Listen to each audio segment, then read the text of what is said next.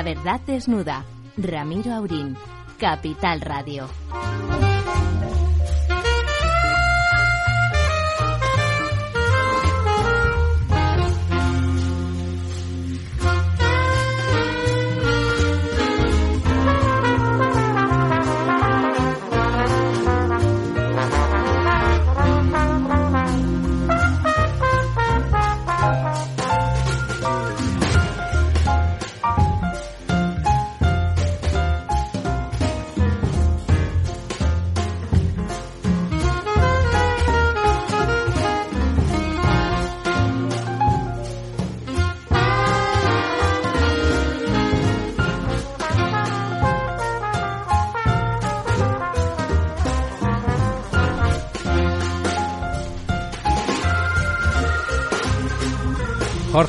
Esa canción para doña Teresa Freixas.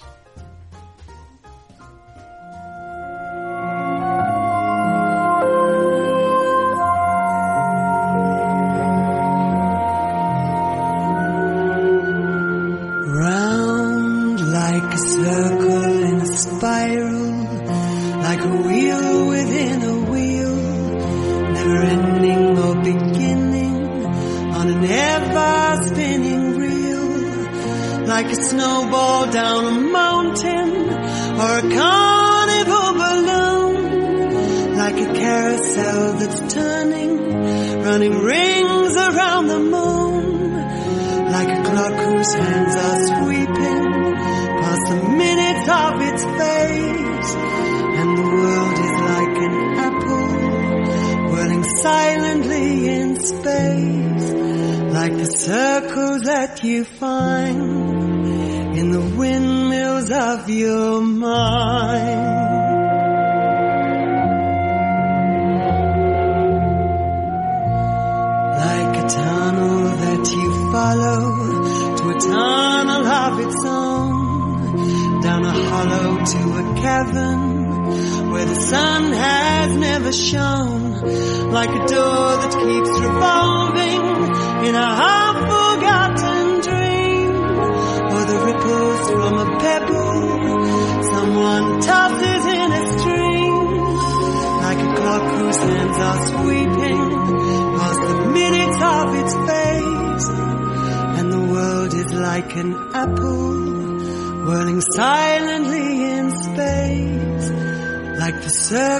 that you find in the windmills of your mind.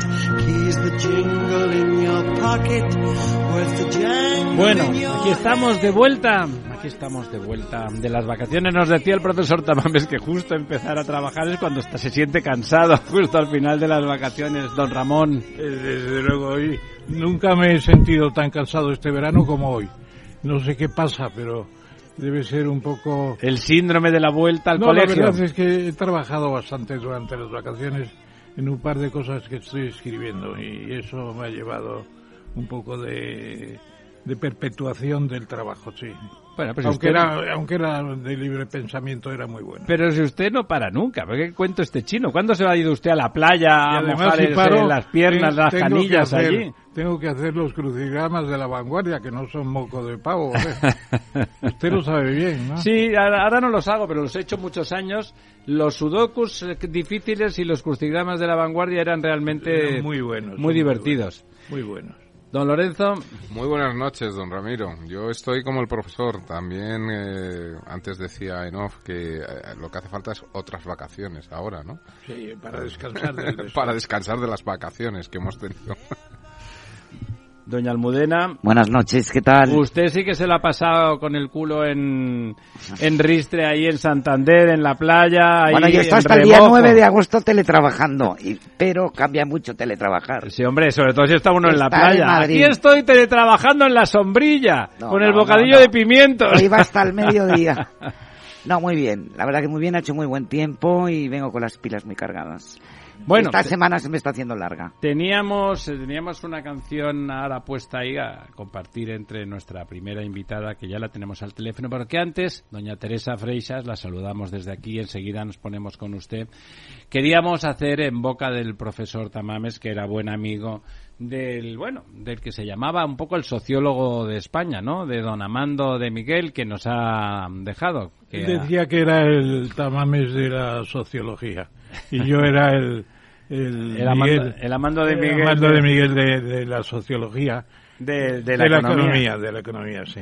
Era una persona extraordinaria, autor de 120 libros, investigaciones eh, muy sociológicas, casi todos ellos. Claro, Tenía también un Tractatus Sociologicus, imitando un poco a. Wittgenstein. a Wittgenstein. Y luego tenía muchos eh, estudios lingüísticos. A mí lo que no me, lo que me extraña es que no le no ingresara en la, Real Academia Española. En otras, pues no le vi nunca ganas, pero en, en- en la de la lengua que dice el personal sí que tenía ganas. Sí, él tenía Un- un- tenía lengua florida. Tenía una deferencia por el idioma, que se hablara bien, las etimologías. A mí me enseñó una etimología que yo creí que se escribía con Q y se escribe con C. Qui prodest, ¿a quién beneficia?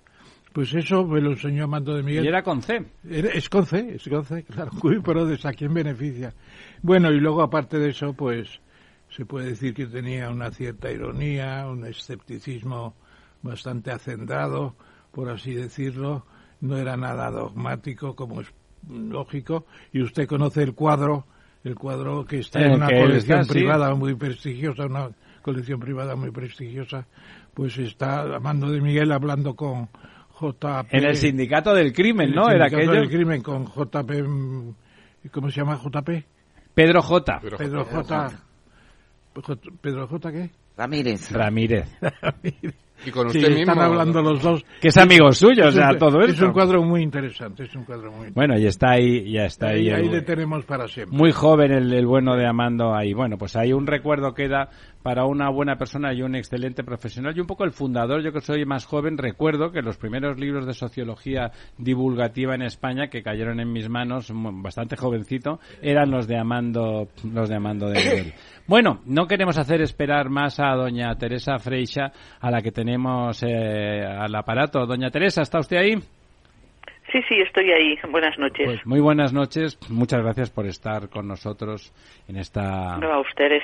en, en este retorno, en este retrubé con la verdad desnuda, una mesa redonda que lo es, que lo es.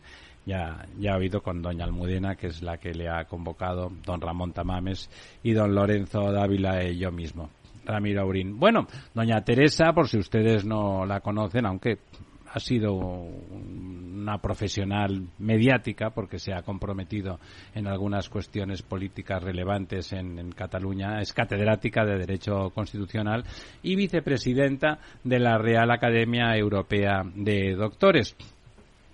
Eh, bueno, podría estar con nosotros para hablar de muchas cosas realmente, ¿no? Eh, es una persona con vis mediática y que comunica bien. Y, pero en esta ocasión, bueno, no, no queda otra. eh, catedrática de Derecho Constitucional y catalana, no nos queda otra que hablar de la ley de amnistía, doña Teresa. Eh, es así, ¿no? Eh, primero, empezando por el principio, ¿no? O sea, ¿se puede hacer una ley de amnistía? ¿Existe esa posibilidad con normalidad o hay que retorcer mucho el aparato legislativo de nuestro país? Bueno, hay que retorcerlo un tanto.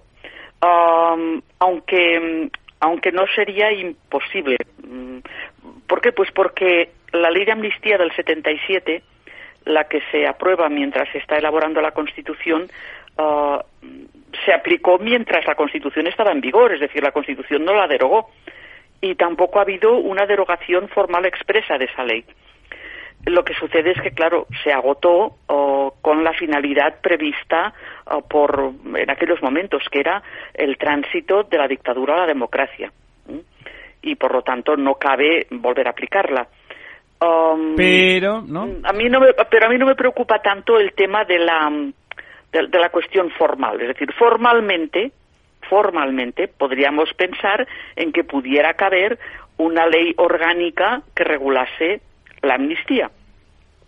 Pero el problema para mí no es de, de, encontrar una ley, digamos, una explicación formal al asunto, eh, sino de fundamentación jurídica de esa ley.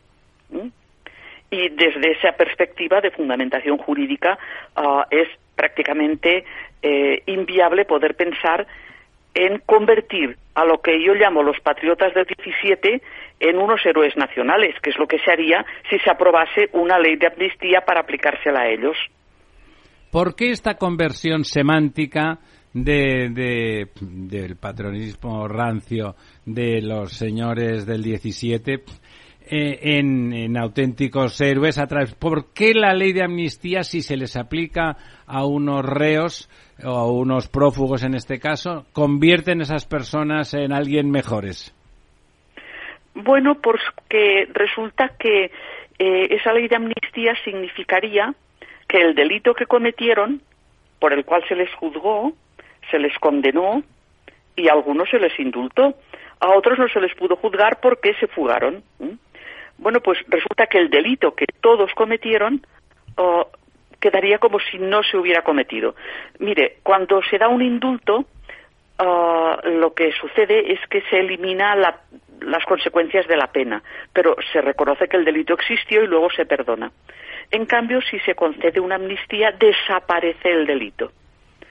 Con lo cual resulta que cuando aprueban en el Parlamento de Cataluña torticeramente que ya no va a estar en vigor la Constitución ni el Estatuto de Autonomía, cuando nos quitan todos los derechos prácticamente a los catalanes en esa ley ah, de transitoriedad y instauración de la República que aprobaron, ah, cuando se aprueba la ley del del derecho de autodeterminación ah, con, toda una regulación contraria al derecho internacional y todos los estándares europeos. Con todo eso, resulta que al final todo, todo eso que es delito en aquellos momentos, y así se constató. Y delito grave. Y, un delito muy grave, porque recordemos que se les encausó por rebelión, aunque después, por, en fin, una pirueta Uh, fundamentada en una hipotética ensoñación que tuvieron esas personas, quedaron condenados por, por sedición, que es un delito muy grave también. Uh, pues resulta que, eh, nada, mm, ese delito hubiera desaparecido. Cuando se da una amnistía es porque el ordenamiento jurídico con el cual se condena a la persona se le considera injusto.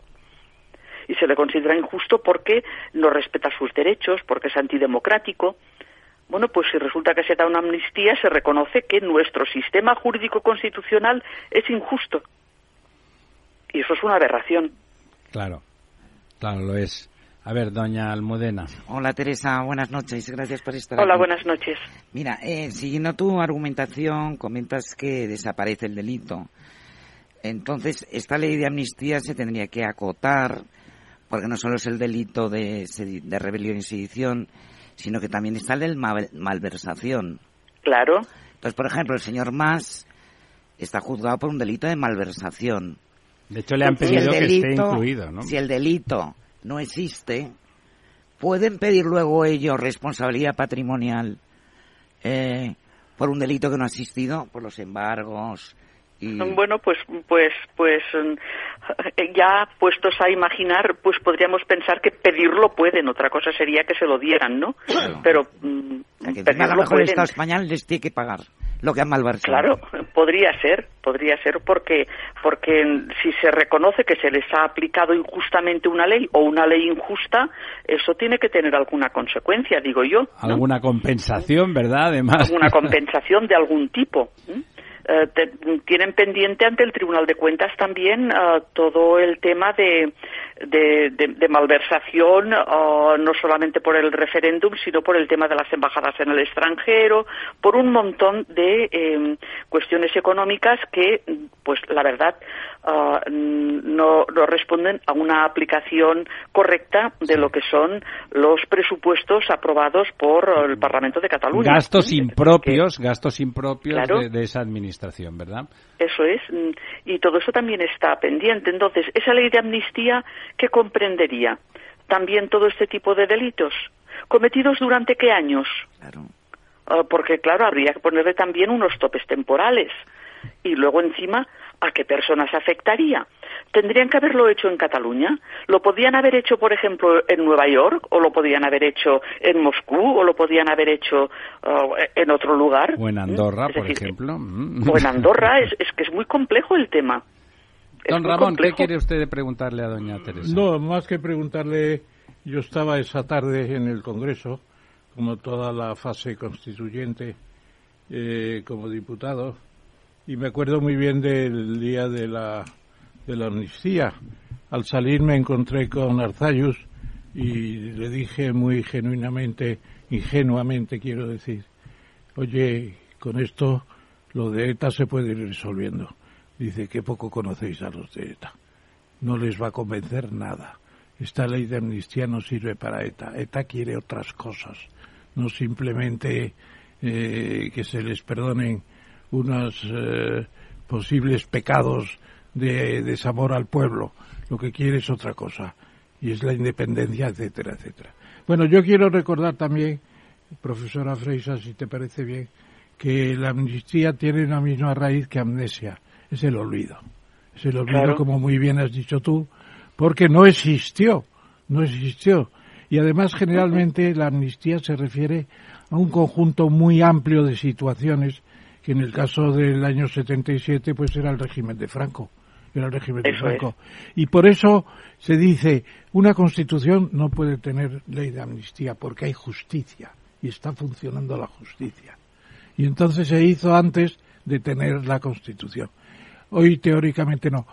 Creo que andan por ahí zumbando unos rumores que dicen que no se va a llamar ni amnistía ni cosa parecida se va a llamar alivio penal. Lo han descubierto. Alivio penal, sí, sí, sí. Han descubierto la fórmula. Una terminología bastante jocosa, ¿eh? Bueno, pues esa, esa parece ser que es la expresión, según me ha, eh, me ha dicho un espía que tenga no sé dónde, me ha dicho que alivio, alivio penal.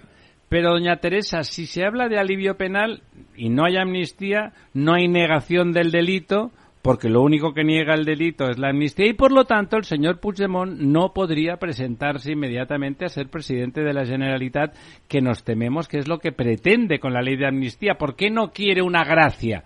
¿Por qué no quiere una gracia y quiere la ley de amnistía? Entiendo que es para presentarse inmediatamente como candidato a, las elecciones a, a presidente el alivio este, jocoso, como muy bien dice usted, el, jocoso alivio al que quieren, del que quieren disfrutar eh, estos señores, les permitiría inmediatamente presentarse, pero el alivio también significa negación, anulación del delito, como si nunca hubiera sido.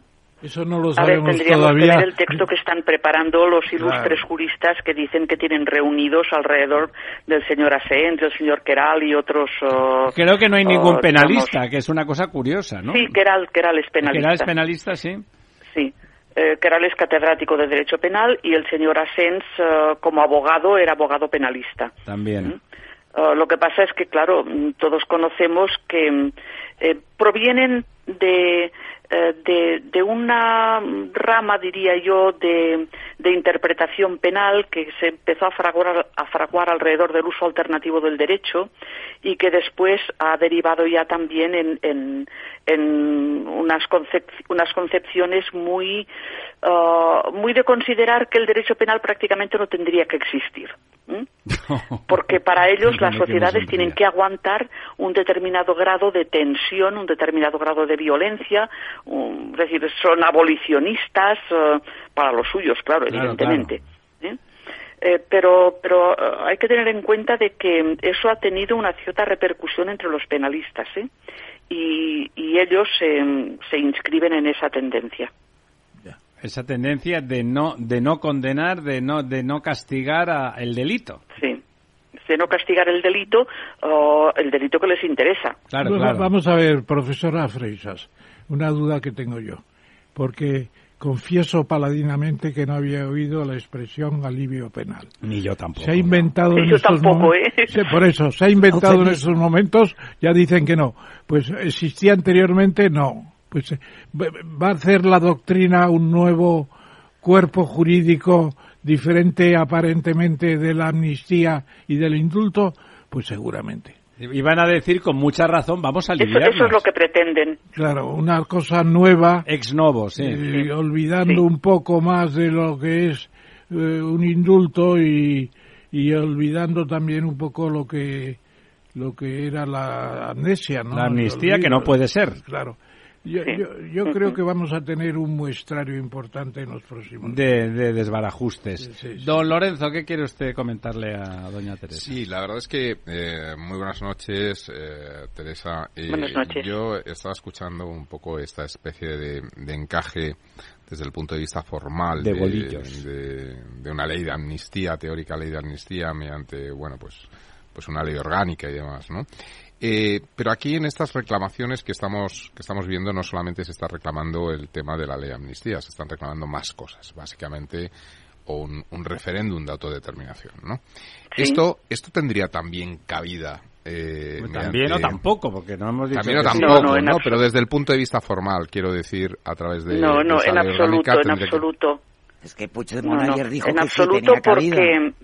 Porque Explíquenos, porque, explíquenos. bueno, vamos a ver, nosotros tenemos un Estado autonómico ah, que se rige por una Constitución como norma suprema y eh, para que tuviera cabida, ah, y esto está en un dictamen de la Comisión de Venecia que se, ha- que se adoptó hace ya unos tres o cuatro años, para que tuviera cabida tendría que haber una previsión constitucional autorizativa.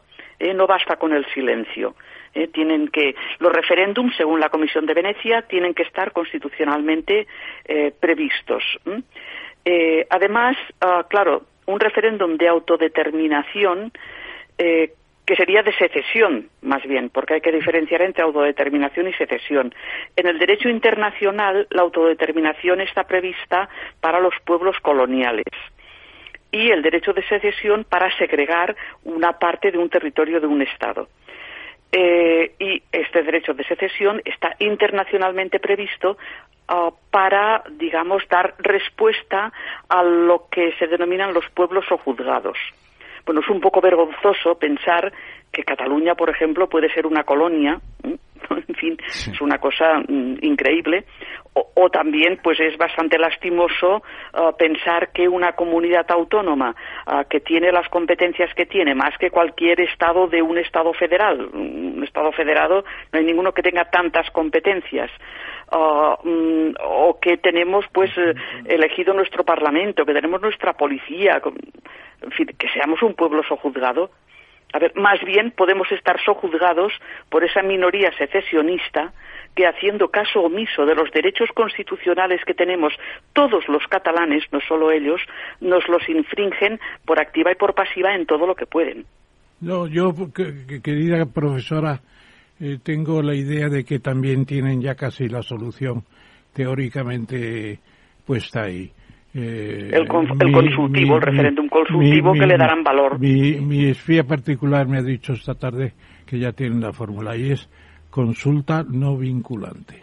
Eso decir, es. y además se basan un poco en el artículo 62 de la Constitución, Sí. donde aparecen Sí. las potestades del rey, y una de las potestades del rey es decidir los referendos. Por cierto, no digáis referéndums.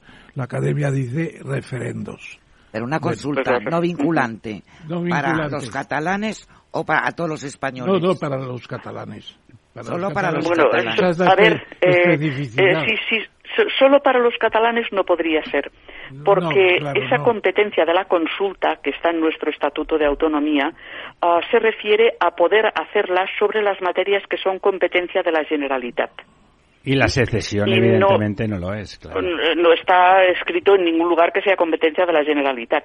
¿Mm? Ni tampoco es una Tendría que ser en competencia todo del caso rey. para toda España. Pero la- el artículo 62 lo que tiene es que hay una un epígrafe que pone eh, autorizar los referendos. Pero lo tiene que hacer el rey. Eh, Sí. Por lo No, tanto, a Lo ver, que pasa el es que el rey tiene que estar gobierno, ¿eh? refrendado por un ministro siempre. Es decir, es. el gobierno tiene que ir de acuerdo, el rey tiene que ir de acuerdo con el gobierno. Pues tiene un Sí. refrendo de un ministro. Eso es. Y la decisión la tiene que tomar el gobierno, ¿eh? el, Consejo de Ministros. Claro, te- ¿el yo- rey podría legítimamente negarse a firmar ese referendo? Ah, a ver, eh, eh, yo siempre digo que no mezclemos al rey en estos asuntos y que intentemos resolverlos primero porque, porque es también nuestra obligación ciudadana oponernos a todo aquello que veamos que puede ser lesivo para la Constitución y para nuestros derechos. ¿eh? El, el, rey eh, formalmente mm, tiene que firmar aquello que, eh, que, el gobierno le presenta, de la misma manera que se le presenta por, por, el Congreso de los Diputados una ley que se considera anticonstitucional y él la tiene que firmar y luego eso se recurre. ¿Sí? Es decir, que, que esto hay que entenderlo desde ese punto de vista. Son los actos debidos de la corona Uh, frente a los cuales no tiene discrecionalidad. O sea, aunque que debería, decir, o sea que debería, debería firmar el referéndum y autorizarlo no, en no, el no caso. tendría otra opción. No tendría otra, tendría opción. otra Hay opción. una anécdota muy interesante cuando en Bélgica estaban, me parece que, que, que era una, una ley que debía ser la del aborto. Y entonces Sí, Balduino. Balduino, Balduino decidió no firmar. Y entonces se Sí. ausentó y no firmó y hubo un procedimiento adecuado. Sí, que- pero se, se autoinhabilitó, ¿eh? Sí, Ojo. sí, ya lo sucesivo para eso de desde luego. Pero cuando se lo contaron a Juan Carlos, para ver si algo parecía, decía él, Juan Carlos estuvo muy progubernamental. Dice, España no es Bélgica. Con esa frase tan enorme. Lapidaria, Sí, y además, por, Resolvió- por- por otra parte, eh, en Bélgica ah, mm, existe eh, una mayor, digamos, aceptación político-jurídica del principio de lealtad federal. Ellos son un Estado federal, ah, pero se sienten, mm, se sienten imbricados con, con la corona, con, con la corona belga. Y hubo un acuerdo de todos los partidos con la corona para inhabilitar al rey, a promulgar la ley e inmediatamente después rehabilitarlo. Bueno, fue Vaya una- usted a fue- en realidad fue con- una con cuestión. que- Con, con la tropa que tenemos, No, una inhabilitación no es Bueno, una bueno, habilitación. no vuelve nunca. En realidad fue una especie de, de- de voto en conciencia del rey Balduino Sí. que se quitó para decir no me hagáis firmar esto que realmente me parece mal, aunque estoy de acuerdo en que tiene Eso que ir es. adelante. La última pregunta para doña Almudena. Teresa, una cosa, sí. Yo quería saber, para la aprobación de la ley de amnistía, que es una ley orgánica, ¿qué mayorías se necesitan? Y si luego tiene que Es la, pasar al la Senado. mayoría absoluta del Congreso de los Diputados. O sea, simple. La mitad más uno. 176. No, no, la simple no, No, la absoluta, la mitad más uno. 176. La mitad más uno. No Y luego Sí, tiene mitad que más uno de los que lo componen. Y luego tiene que ir Estén al los que estén en la sala son 176 lo que se necesita. Ajá. y tiene que ir al Senado luego. Luego tiene que ir al Sí, Senado, pero bueno. pero claro, el Senado, oh, aunque tiene lo que le llamamos veto, es decir, que se puede oponer, es simplemente un veto suspensivo, porque después la norma regresa al Congreso y el Congreso definitivamente la aprueba. Claro. Eh, bueno, doña Teresa, casi que me quedo con ganas de preguntarle más cosas, pero porque es verdad, de hecho, se lo voy a preguntar, eh, aunque tenemos un poco de tarde. En la Convención de Venecia que ha dicho usted eh, era el, el tema de los eh, referendos. Al, al final debían de estar contemplados en la Constitución. Eh, por lo Sí. tanto, el, vin- el no vinculante es el único que está contemplado explícitamente en nuestra Constitución, es. ¿verdad? Y esa Sí, no sí. vinculación en realidad es torticera, es difícil, es fácil oponerse al resultado eh, de un referendo no consultivo por parte de Ah, bueno, nosotros tenemos en la Constitución dos tipos de referéndum, estrictamente hablando. ¿eh? Hay unos referéndums que son vinculantes, que son los de reforma constitucional y los de aprobación de los y reforma de los estatutos de autonomía. Esos sí son vinculantes. ¿eh? El resto de referendos sobre mm, materias ah, que mm, pueden ser de interés ah, general, esos ah, son los no vinculantes.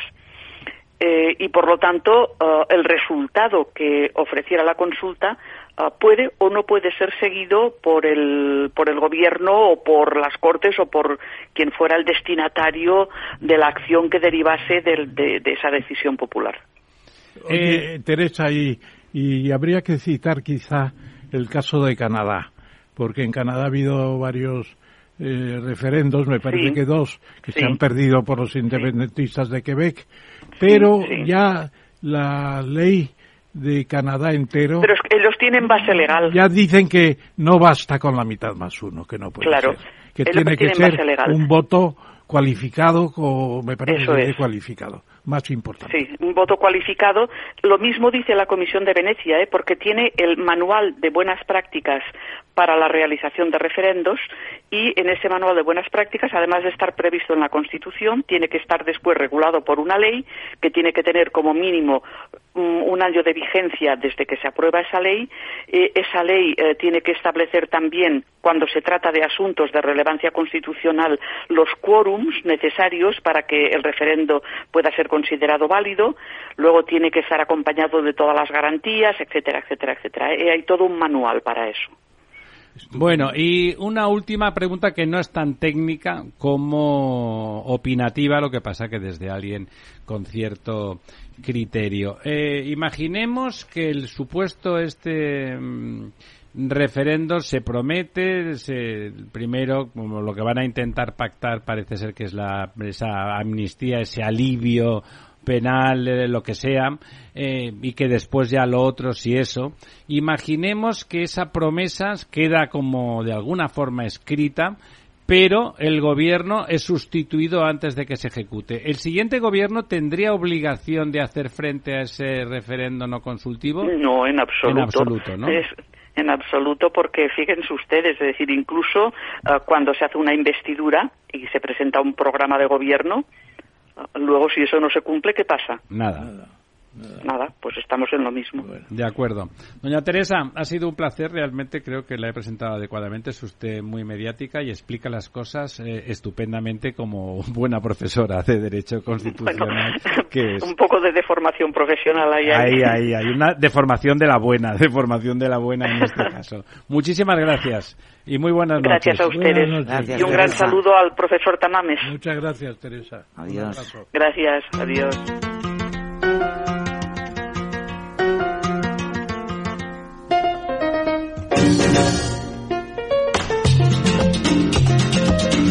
La verdad desnuda. Ramiro Aurín. Capital Radio. A mi amigo Blanco Herrera le pagaron su salario sin pensarlo dos veces. Salió para malgastarlo una semana de juerga y perdió el conocimiento.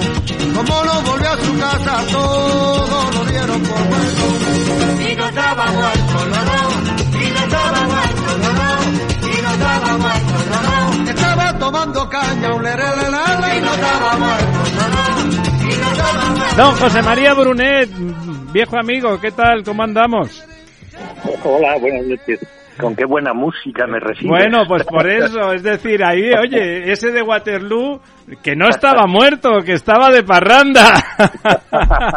bueno, oye, no, no, de- deseémosle a todo el mundo larga vida. Larga Y vida, además larga ahora lo que se discute es si la rumba debe llamarse catalana o española. Esa Eh, bueno, rumba. Peret, Peret... Era eh, catalán. La catalán. eh, Era, era, sí, hombre, del barrio de Gracia de Sí, sí, Barcelona. pero también está la discusión en marcha, sí.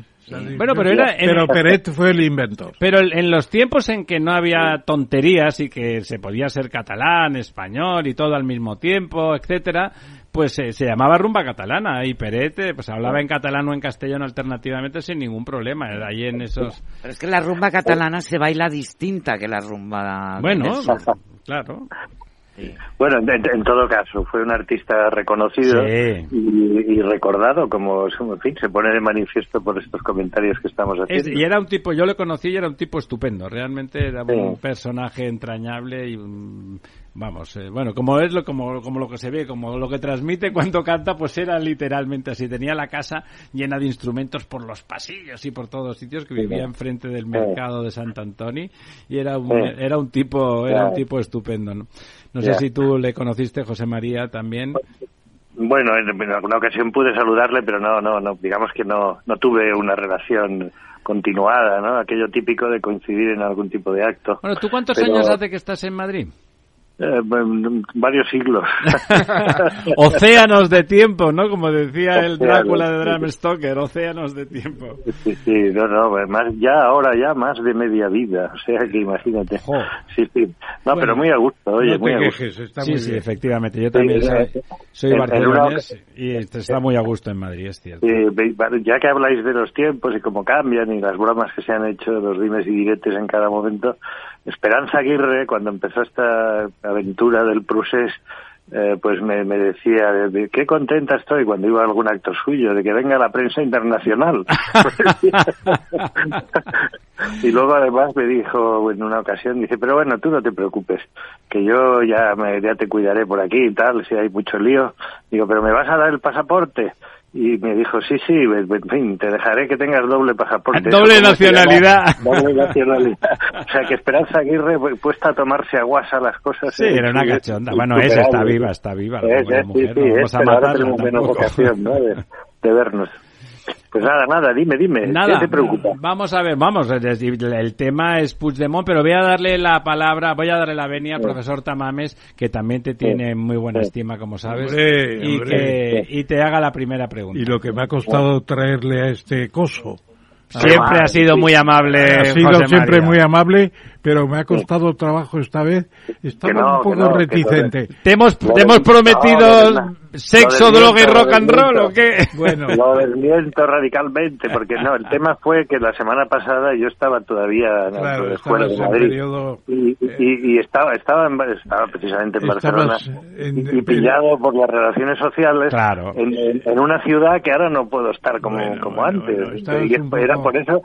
Pero a esta semana, en cuanto me lo dijiste, Ramón, te dije que sí. Claro Sí, que sí, siempre sí, que viene... nada, La nada. semana pasada estabas un poco en una situación medio onírica todavía como consecuencia de la somnolencia, somnolencia del verano. Hay que, hay reconocerlo. Oye, Como José un María, ya- recién aterrizado. Tú ya sabes, los catalanes que estamos bien en Madrid, Sí. casi somos fachas automáticamente, sin solución de continuidad, ¿no? Aunque sigamos siendo Sí. del Barça, hablemos en catalán y todas Sí, esas sí. cosas. Pues, escolti, pues, de usted, vosotros, escolta, ya no te parlo en catalán. Escolta, tú, tú ya debes de ser un poco facha, ¿no? Te gusta Sí. tanto estar en Madrid. Eh, Sí. Estar en Madrid es ser un poco facha, ¿eh? No, no, yo ya estoy muy bien ambientado. no, te diré que, bueno, sí, sí que es verdad que hubo momentos delicados, ¿eh? Porque cu- cuando, digamos, en los peores momentos de más tensión, pues eh, tuve un par de encontronazos por la calle y me supo muy mal. Pues precisamente porque yo me encuentro muy a gusto Claro, aquí. y- yo también, y- yo y- también. Y, al, al suceder estos episodios... y además de- recuerdas de una- pedirme- de una además, presentación- pedirme cuentas a mí, pues yo... yo Claro, decía- ¿yo qué quiere que le diga, no? De una No, no, presentación no me que hicimos, de mi naturaleza. en una caso. presentación que hicimos en la librería catalana de la Gran Vía. Sí.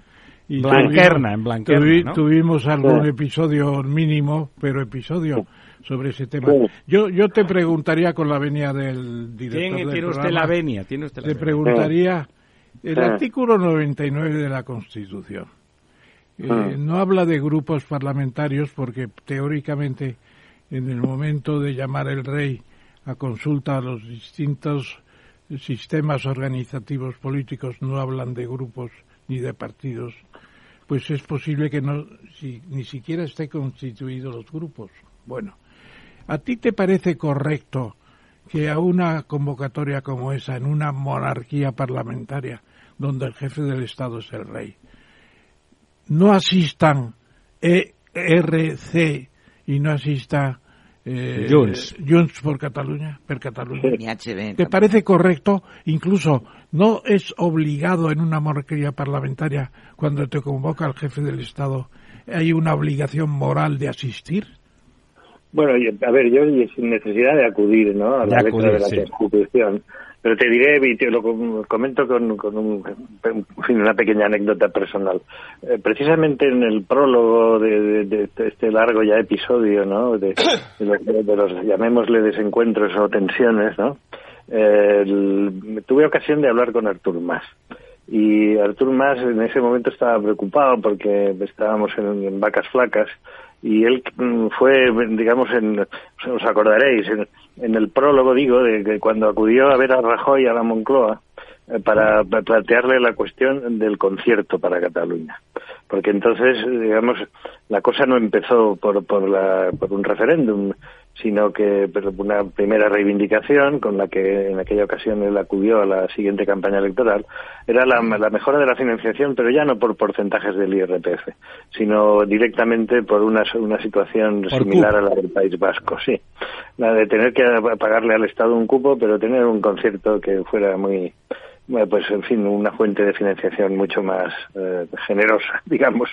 Y, y- y yo le dije en aquella conversación eh, digo, mira, eh, haz lo que consideres en cuanto a las peticiones que le hagas al gobierno, pero esta es muy improbable que prospere, porque, a ver, es que Cataluña es el 20% del Producto Interior Bruto y el País Vasco es menos, es bastante menos. Entonces, en función de, ese peso económico, pues Cataluña es que se iba a quedar unas cantidades que para las arcas del Estado es un problema luego. Y, y le dije, pero en todo caso, en todo caso, eh, tú todo lo que creas que debes plantear y que tenga sustancia, que no sea de la negociación del día a día, sino que sea un cambio como el que representaría este, ten siempre informado al rey, que entonces era todavía Juan Carlos. Es decir, me permití, porque bueno, es una persona más con la que la conozco hace muchos años, pues eh, no, darle un consejo, pero sí hacerle este comentario. Sí, hombre, es un consejo y yo creo que un buen consejo la idoneidad, digamos, de que el rey estuviera siempre informado de todas las cuestiones que pudieran afectar a la marcha del país ¿no? y a sus equilibrios esenciales. y, bueno, pues en fin, él me dijo que bueno, que ya vería, pero claro, que él la negociación la tenía era de gobierno a gobierno, este tipo de consideraciones, ¿no? Que ahora se vuelven a hacer eh, respecto de, cómo se tiene que llevar a cabo la investidura. Por tanto, eh, yo en mi concepto de las cosas, creo que eh, a la Casa Real, al rey, eh, pues hay que tenerle siempre, al, digamos, al cabo de la calle en cuanto a lo que los principales dirigentes políticos se plantean, pretenden o proponen. Sobre todo si son cambios sustantivos, como ese que decías tú. Eso está muy bien y además eh, yo creo que Juan Carlos le habría contestado muy bien a, al planteamiento posible de un sistema como el vasco de Hacienda Confederal, etcétera, etcétera, es más que los fueros recuperados, mucho más.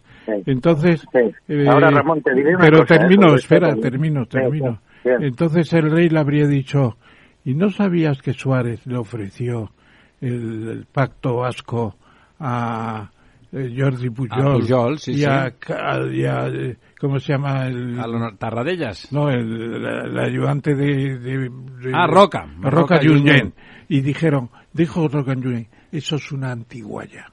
Y además Cataluña es mucho mayor que el País Vasco. Y lo rechazaron. ese hubiera sido siempre un problema ¿eh? para las arcas del Hombre, claro que sí. Y yo creo que hizo bien. El propio eh, Roca hizo bien. Y tenía razón. Pero eso fue por lealtad, una lealtad que no tiene nadie ahora. No, no, no, por inteligencia.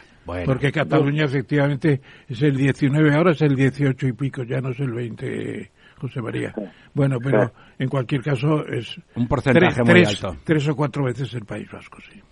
Eh, está muy bien, te, agradezco, la respuesta. ¿Qué ibas a decir, José María? No, es que te iba a añadir, a ver, que con, los tiempos aquí han pasado más cosas y que eh, tenéis que tener en, eh, tomar en consideración lo siguiente. Mira, en Cataluña, y no solo en el ámbito estrictamente independentista, de la gente que fue a votar el 1 de octubre, la actuación policial de aquel día dejó em, pues muy mal recuerdo.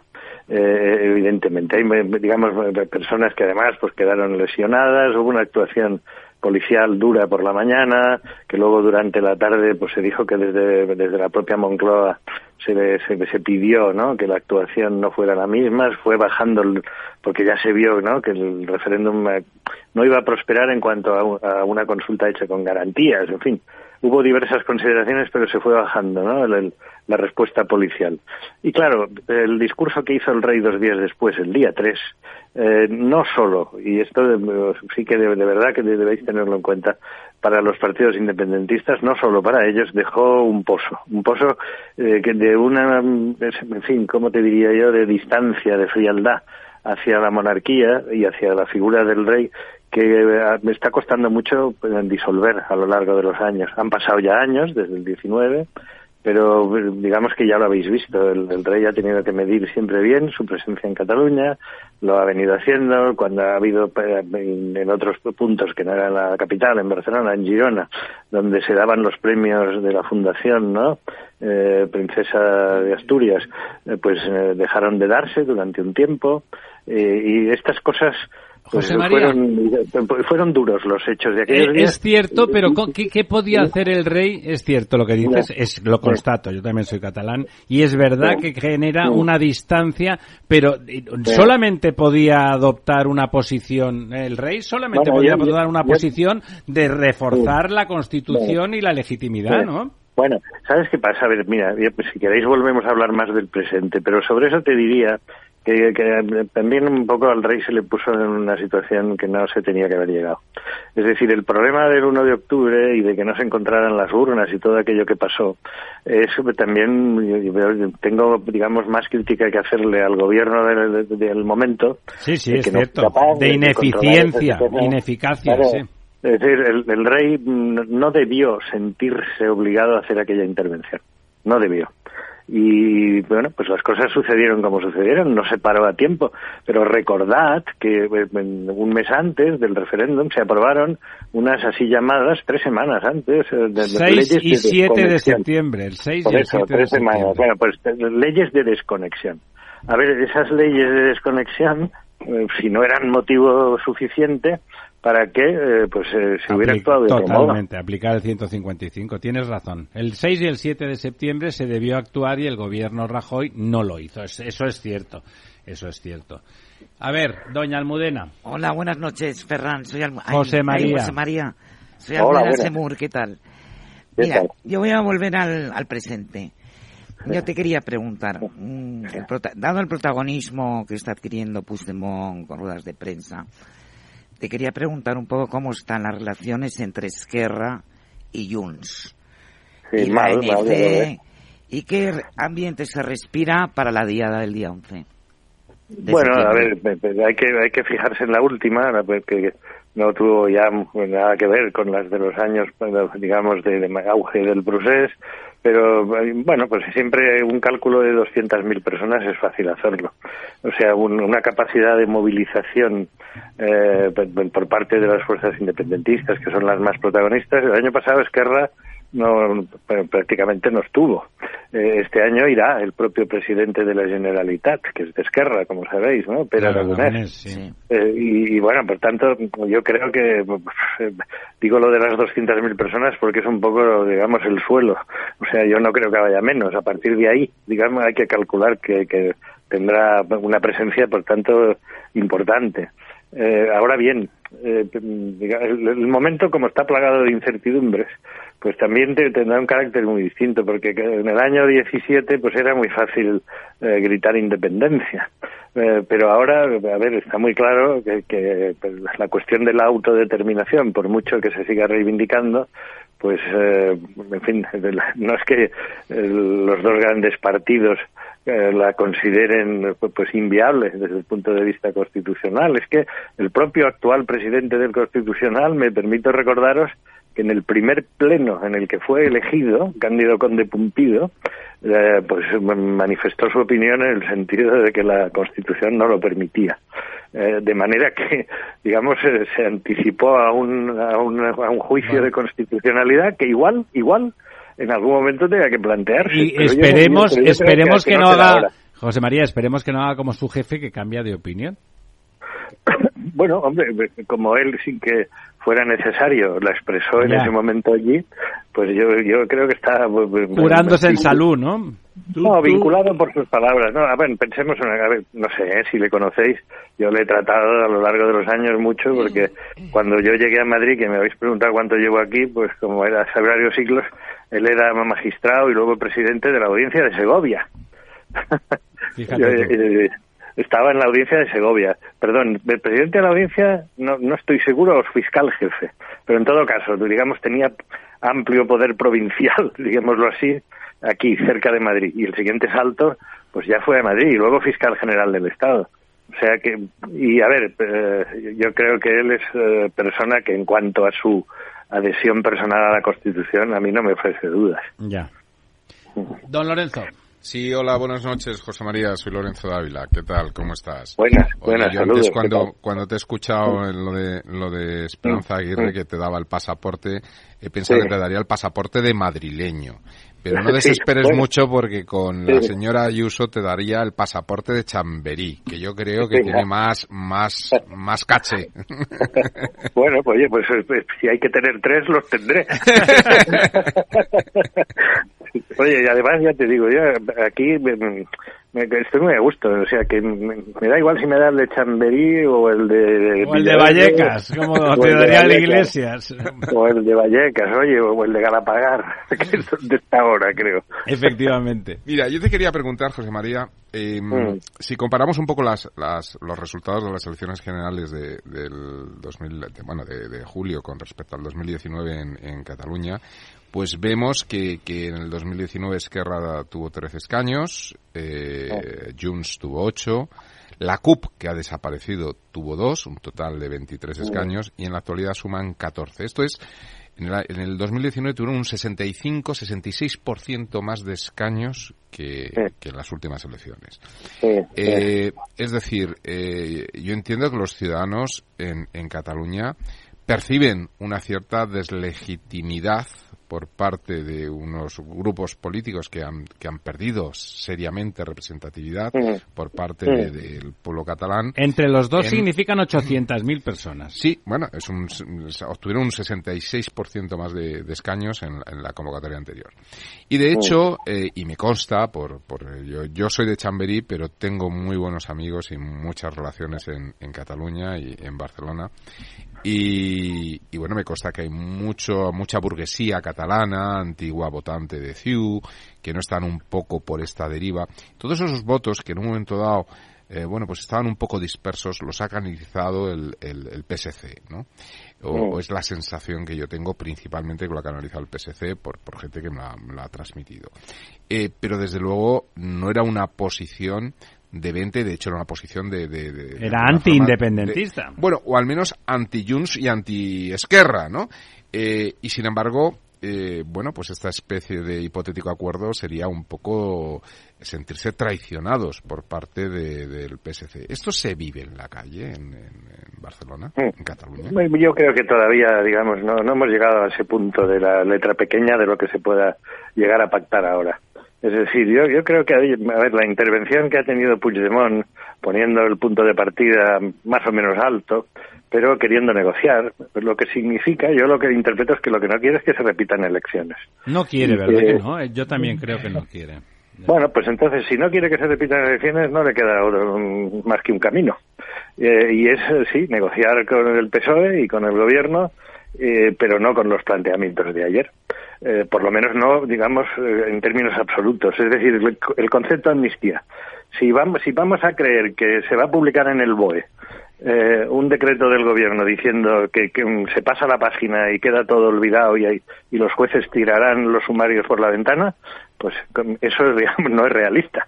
Es decir, ya no se trata de respetar la separación de poderes ni de, re- de, no de acudir a grandes principios sobre no las bases democráticas de un país, sino que, que no que no se puede, vamos, que, que como decía el torero, lo que no puede ser no puede ser. Y además es imposible, ¿no? Oye, José María, José María, en la sesión, en la parte anterior de esta sesión de hoy en la radio, hemos Sí. tenido a la profesora Teresa Freixas. Freixas, Catedrática. Que está muy bien, por cierto, Sí, como sí. sabes, catedrática de, de Sí. Constitucional. Sí. Y entonces ha surgido una noticia que nos llegó, rumor, que nos llegó esta mañana a algunos de los Sí. que estamos aquí, en el sentido de que ya han llegado a un- a un cierto acuerdo. Que la Sí. señora Yolanda se ha, se ha venido ya con un cierto acuerdo, o lo han hecho después, y la Sí. idea es hacer no una amnistía, sino un alivio penal, que se diría. Un alivio penal. Y en vez de hacer un referéndum, sería una consulta no vinculante. Eso estaría dentro de, de Pumpido, el Tribunal Constitucional. Eh. ¿Lo adaptarían de alguna forma? Ya, ya. A ver, yo estoy seguro de que hay muchas mentes, eh, con, digamos, de la ciencia jurídica estrujándose estos días y algunas, digamos, a, a petición del gobierno y otras también, no, no me cabe ninguna duda. Además, leyendo la prensa, pues basta ver quién, quiénes y cómo se están pronunciando para ver que se están moviendo también el PP a, su- a su vez, ¿no? Y tienen juristas afines y los mueven. Y cada uno, digamos, para barrer para, a, favor, a favor de sus teorías y de sus puntos de vista políticos. Yo, sobre el tema de la amnistía, ya os digo, un decreto radical en el BOE, pues no lo veo. Ahora bien, lo que tú llamas eh, alivio... Alivio penal. pues alivio penal, bueno, pues eso, perdona, pero como figura jurídica no no no existe. No, me, no me, suena ni, no, me suena pero se está hablando de eso, no nadie le habíamos oído hasta ahora, José María, no eres el único. Ya, bueno, pues entonces, ¿esto cómo se come? Quiero decir, ¿y cómo se lleva a cabo? Es decir, para que un tribunal te acepte la existencia de una atenuante incompleta o muy cualificada o un eximente, eh, pues oye, hay que, hay que razonarlo, hay que convencer al tribunal. Y eso implica que haya un juicio. Entonces, aplicar alivios así. A priori, ¿no? pues yo, yo francamente en estos términos no lo veo. Se te ocurren otras cosas, ¿no? Cuando oyes alivio se te ocurren otras cosas. Entonces no habría no habría acuerdo con Junts por, Cataluña. No habría acuerdo. De entrada, el alivio en el lenguaje, digamos, propio de las comisarías es el abogado cuando llega, es decir, el detenido y además el detenido que ya tiene cierta, digamos, costumbre o, tradición de serlo, pues con los propios policías hablan en esos términos. No te preocupes que ya viene tu alivio. a, mí me parece lo que ha comentado, que yo, yo coincido con la tesis de José María, en que el señor Puigdemont no quiere segundas elecciones, quiere... es que eso es fundamental. Quiere librarse, quiere irse a casa pero y entonces eh, llegar a un acuerdo viable sería sería el que pero sabes el único pego que le veo al asunto es José María que le doy vueltas porque yo pienso en ese sentido lo mismo que tú pero yo creo que Puigdemont quiere ser presidente de la Generalitat y, y todo, todo su rollo de la República, pues como decía aquel, aquel policía, la República no existe imbécil, entonces él tiene que ser presidente de la Generalitat y para eso tiene que ganar otra vez las elecciones y para eso tiene que poder presentarse, ¿no? Y en principio lo del alivio no está muy claro que le permitiera, ahí está Junqueras que no ha podido presentarse, ¿no? Hombre, a ver, pensemos que él sigue procesado por el Supremo por los delitos de desobediencia, que no tiene mucha importancia porque eso con una inhabilitación relativamente corta se apaña. Eh, recordaros que ya hubo condenas eh, por esta, este tipo penal de la desobediencia con la consulta que se hizo en 2014, que no ya con la del 17, que la del 14 más, sí, Sí, que pretendía ser, digamos, más consultiva que esta última, que, realmente entrañaba, ¿no? Una acción unilateral y en pos de la independencia.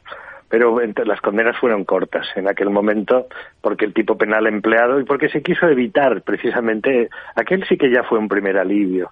Porque si el fiscal hubiera pedido penas más elevadas y por delitos más graves, porque hubiera, ¿no? Eh, digamos, eh, articulado su discurso de otro modo, pero a mí me consta que en ese momento mm, el gobierno del, de la época no quiso ir más allá también. No tenían ganas tampoco de bronca. Bueno, pues, pues se quiso aliviar la situación, por usar la forma verbal de vuestra propuesta.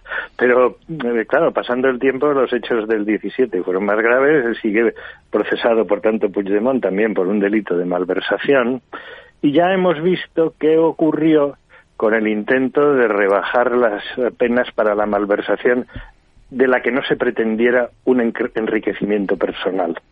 El Supremo, digamos que no ha comprado la mercancía. No ha comprado la mercancía fake esa, ¿no? Ahí salieron gananciosas las manadas, ¿no? Absolutamente las manadas. Yo quería preguntarte precisamente al respecto si el PSC, Partido Socialista de los Catalanes, lo tiene también a la vista de las elecciones a la generalidad. ¿No está en cierto modo eh, llevando agua del molino al molino de Junts per Cataluña Sánchez en vez de llevarla al PSC? En estos momentos no va a subir mucho Pucci, Puchito, como le llaman. no, va a subir mucho Puchito. Yo, fíjate, el estaba eso, tratando de convenceros, pero veo que no me tengo que esforzar en que Puigdemont no quiere elecciones. Veo que estamos de acuerdo con Totalmente. eso. Pero claro, pero, pero ¿por qué? ¿Por qué no las iba a querer si estuviera en auge, como tú dices, o pudiera estarlo? Pero no, no es eso el, el signo de los tiempos, no es ese. Eh, siendo así, que, que yo además esto lo tengo escrito, o sea que no me lo invento hoy. Eh, yo les he pedido, a través de la posibilidad de opinar ¿no? en los- medios, a los eh, dirigentes de ambos partidos que reflexionen sobre su último resultado electoral. Porque eh, es curioso cómo han ba- bajado cotización siguiendo estrategias opuestas. Es decir, Junts eh, ha practicado una política de oposición a- Agresiva, a- sí. Eh, hacia, digamos, los poderes centrales, vamos a hacerlo así, decirlo genéricamente. Y en cambio Esquerra, pues estaba tratando de, de colaborar pensando que iba a sacar más partido de ello, más partido luego para el día a día de la política, porque oye, pues se puede creer en grandes ideas, pero luego los trenes tienen que funcionar. Y en. Cataluña tampoco funcionan bien, ya lo habéis visto. Entonces, mm, eh, ¿qué quiero decir con esto? Que, que Esquerra por colaborar y Junts por no colaborar y Han bajado. ambos han bajado. Exacto. Entonces, ¿qué es lo que se está desacreditando? ¿El colaborar, el no colaborar o la marca? O el independentismo. Sí, pero O fíjate, la marca. Fíjate, José María, fíjate, José Eh. María, que, que, que es verdad que ambos han bajado, pero la lectura, o sea, yo también creo ahora eh, que, no, que no va a haber elecciones porque en realidad eh, ha habido una, una entrevista que, que, ha hecho, que han hecho a, a Felipe González donde hay una parte que dice un tema que me ha parecido de estos que los piensas varias veces y empiezan a ser como muy interesantes, ¿no? Claro, Oh. eh, en estos momentos el señor Puigdemont en realidad es como si hubiera ganado las elecciones. Quiero decir, él va a gobernar. Habiendo perdido mucho, como sí, decía pero, José María. pero y en realidad, claro, dices, a ver, el Partido Popular ganó las elecciones. Es, es obvio, es el partido más votado, ¿no? Pero en realidad, el PSOE ganó las elecciones, porque gobierna, si, si gobierna es que has ganado, ¿no? Pero todos los partidos que van a gobernar con él, Sumar... eh, todos eh, han bajado y todos y van pero a- todos han ganado, porque todos van a Sí. estar ahí en el gobierno. Claro, el Sí. único, que es lo que decía Felipe González, el único que aquí ha perdido es Vox, porque Sí. el PP no puede decir que ha perdido porque ha ganado las elecciones y todos los demás no pueden decir que han perdido porque van a gobernar. Con lo Sí. cual, el único que ha perdido es Vox, ¿no? Y Es decir ha habido otros que se han suicidado, como los de Ciudadanos, ¿no? Sí, bueno, bueno, sí. me refiero a los que tienen representación. a los que existen, sí. Sí, no, bueno, bien, bien, pero Ciudadanos, perdonar, ¿eh? pero es que en Cataluña, en, recién sucedidos los hechos del 17, mm, os permito recordaros que ganó Ciudadanos las Sí, elecciones. sí, sí, sí. No pudo gobernar, le pasó como a Feijó ahora, pero ganó. Ganó, ganó. Sí, Lo- pero yo me, me he preguntado por qué Feijóo, en fin, está en esta actitud de que, que le- siendo prácticamente imposible que consiga la investidura, mantiene ahí su candidatura y bueno, y además pues le pidió al rey que le pusiera al frente del intento primero y tal. Bueno, es que claro, es que hubo dos episodios en la historia reciente de España eh, que, que tienen que haber pesado en esa decisión. Uno Totalmente. lo protagonizó el Es- propio Rajoy Estoy de acuerdo. Y otro arrimadas. y otro y otro arrimadas en el 17. Y, y eso fue muy criticado, como tú sabes. Sí. Bueno, pues por eso te digo que el que Rajoy ha tenido que mirarse en ese espejo. Feijó, Y- Feijó ha tenido que Ay, mirarse perdón, en ese Bueno, sí, no, bueno, y Rajoy en su momento también le dijo al rey que no. Sí, pero que, que no, pero no se miró en ningún espejo, le dijo que no sin pensar que arrimadas le habían dicho que No, porque fue antes eh, Rajoy. Fue antes. Rajoy antes cuando le Rajoy, dice sí. al rey que no fue en el 16. Sí, y Arrimadas, eh, cuando salió, digamos, pues, eh, pitando, fue porque al luego final del fue de 17, Cataluña. es verdad. Fue en el 17, o sea, pues Sí, no sí. se presenta y luego, en, en fin, se viene para Madrid. Y se pira, Eso- directamente se pira, que diría el castizo. Bueno, eh, a ver, estaba cansada, ¿no? Eh, digamos, de tantos años, eh, que ya llevaba unos cuantos, con Rivera, pues habían conseguido el crecimiento del partido hasta el punto de ganar unas elecciones, pero luego, pues sí, claro, no, no- tú no te puedes marchar del escenario. No. O sea, ¿cómo? Y, y pretender que te aplaudan luego al final del acto. Efectivamente, Te- te- hacen un cambio de hacen un cambio de actriz principal a mitad de obra. Eso no funciona. Hay que avisar antes, hay que avisar antes.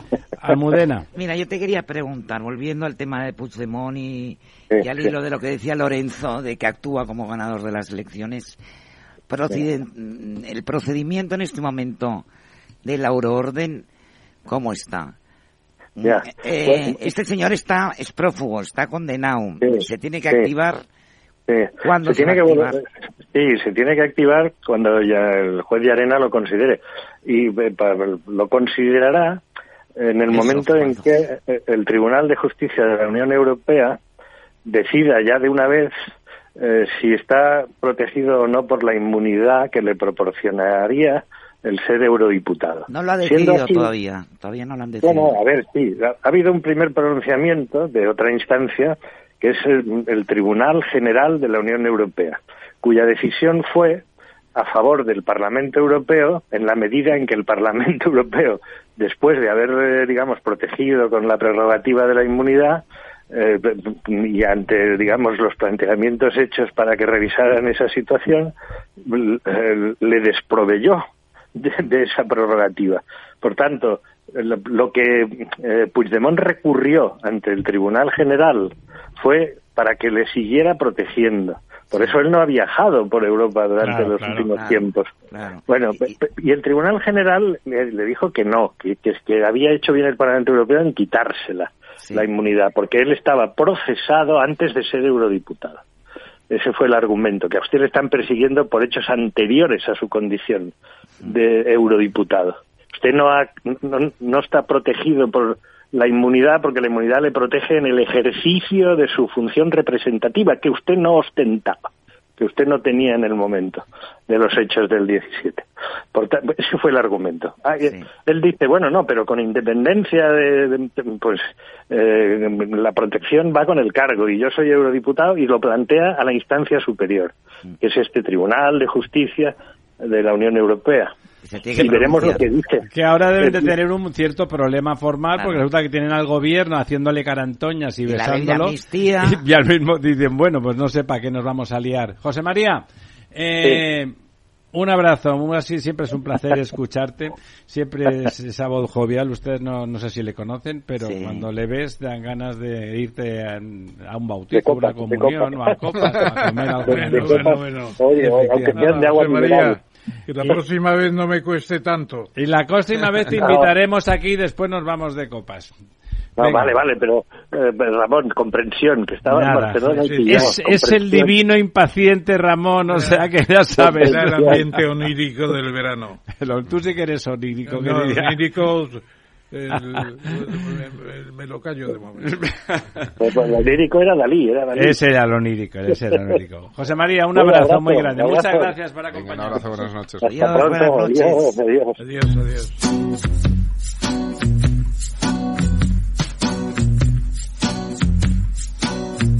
La verdad desnuda. Ramiro Aurín, Capital Radio. El infinito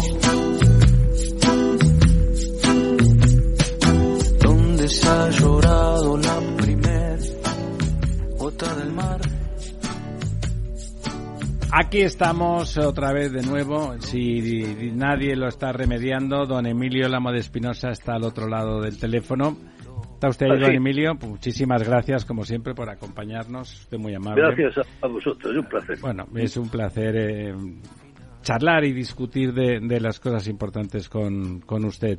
Eh, bueno, vamos, le poníamos una, un momentito solo ha sido de un, de un grupo de un grupo argentino, porque es uno de esos, uno, los argentinos, la Argentina es uno de esos nuevos supuestos BRICS que quieren incorporar al, al paquete y que de eso queríamos conversar en esta noche con usted. Pero le paso con el profesor Tamames, con su buen amigo, para que le haga la primera pregunta. La primera pregunta, querido Emilio, y bienvenido otra vez a esta mesa redonda de La Verdad Desnuda, pues se refiere a los BRICS. Y si me permites, haré una pequeña referencia a que Jim O'Neill, un economista de Goldman Sachs, el año 2001 se dio cuenta de que había países de gran superficie, de gran población con una situación económica indebidamente no valorada y que eran los BRICS, eh, Brasil, Rusia, eh, India eh, y el caso de China, que luego se incorporó Sudáfrica, BRICS, la S de Sudáfrica.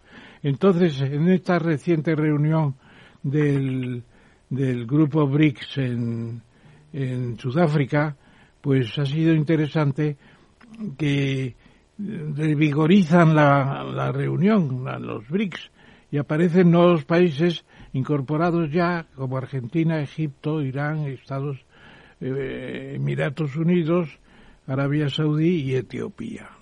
Eso van a ser 5 más 6, 11 países.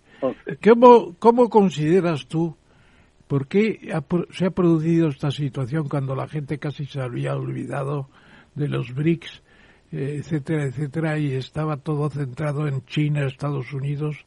¿Te acuerdas el tema? Y además, por así decirlo, con una situación de China de un tanto eh, relajada, con tendencia a crecer más lentamente, de una juventud desorientada. Eh, es un planteamiento de China para ganarse un área de cooperación especial y reforzar sus propósitos de gran potencia frente a Estados Unidos? Yo, yo creo que sí, yo creo que ese es el sentido último que tiene.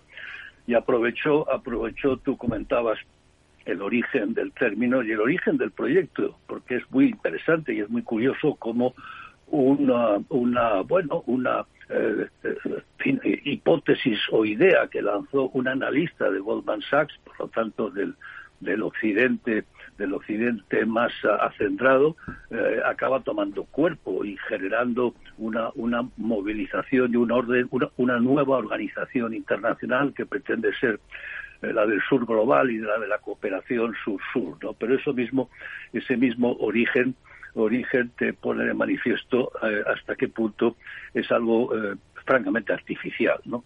Eh, yo recuerdo que leí el artículo de Jim O'Neill en el año 2001 cuando lo publicó, me pareció glamuroso, divertido, bonito, tenía unos gráficos muy bonitos en que unos automóviles, unos coches pasaban a otros, cada, cada uno de esos coches representaba un país, cuando la India pasaba a Japón o cuando China pasaba a Estados Unidos y ese gráfico lo he utilizado en muchas, en muchas presentaciones, pero no me lo acabé de creer. Y no me lo acabé de creer por dos cosas. La primera de ellas es que Rusia ni era, ni es, ni va a ser una economía emergente. De incorporarlo a ese bloque solo tiene, solo tiene un sentido político, ¿no? Que es el fondo, el sentido que tiene, ¿no?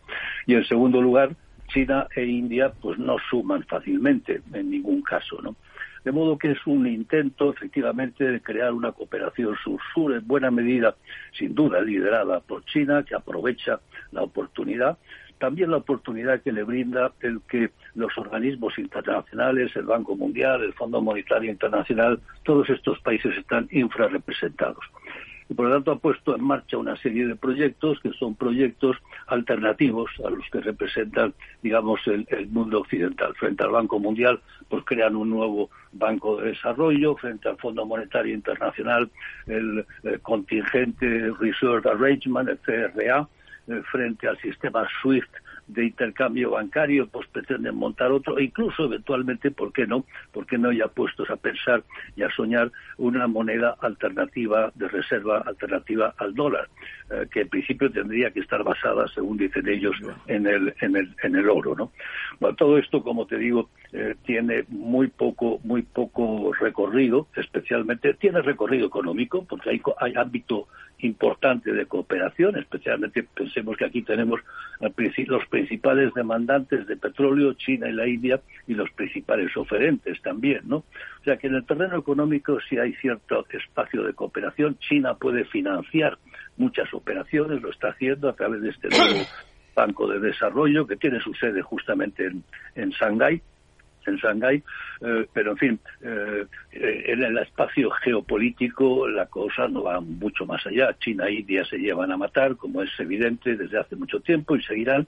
La India está justamente ahí para evitar que China asuma un liderazgo, eh, digamos, hegemónico en todo este grupo. Irán y Arabia Saudita, pues tampoco se llevan muy bien. aquí hay países autocráticos y países democráticos, con democracias, si quieres, eh, digamos, eh, complicadas, pero países democráticos, como es el caso de Argentina o Brasil o la misma o la misma India. En fin, eh, no creo, no creo que, que, sumen de verdad. Nosotros sabemos que, que se puede sumar en el terreno económico cuando te dan las cifras las cifras lo que representan pues son muy impactantes. Eh, si el, el G7 es el 10% de la población del mundo, pues el BRIC ampliado con estos 11 países son casi el 50% de la población del mundo. Claro, y sí señor. Claro, es brutal. En ese sentido, las, las cifras suman, ¿no? E incluso en términos del PIB también te los dan en paridad de poder adquisitivo, pues el G7 será el treinta y tantos por ciento, pero estos llegan, superan el 40 por ciento. Pero, eso, eso es un agregado estadístico. Eh, eso no es un sujeto unitario que tenga realmente capacidad, capacidad de, de, actuar por sí solo. Hay una prueba manifiesta, y esta la, a Johannesburgo no pudo ir Putin porque corría el riesgo de que fuera detenido eh, por el Tribunal Penal Internacional y eso te da una idea de hasta qué punto hasta qué punto Occidente pues tiene todavía instrumentos potentes, ¿no? Don Lorenzo. Sí, hola, buenas noches, eh, don Emilio. Eh, yo, la verdad es que le, voy, le voy a, a, preguntar por la vía, por la vía más económica. Eh, después de la crisis de, la gran recesión eh, en, Europa, lo que es la zona euro, eh, bueno, pues amplió, multiplicó por cuatro la, base monetaria y, sin embargo, esto no se reflejó en, en, inflación.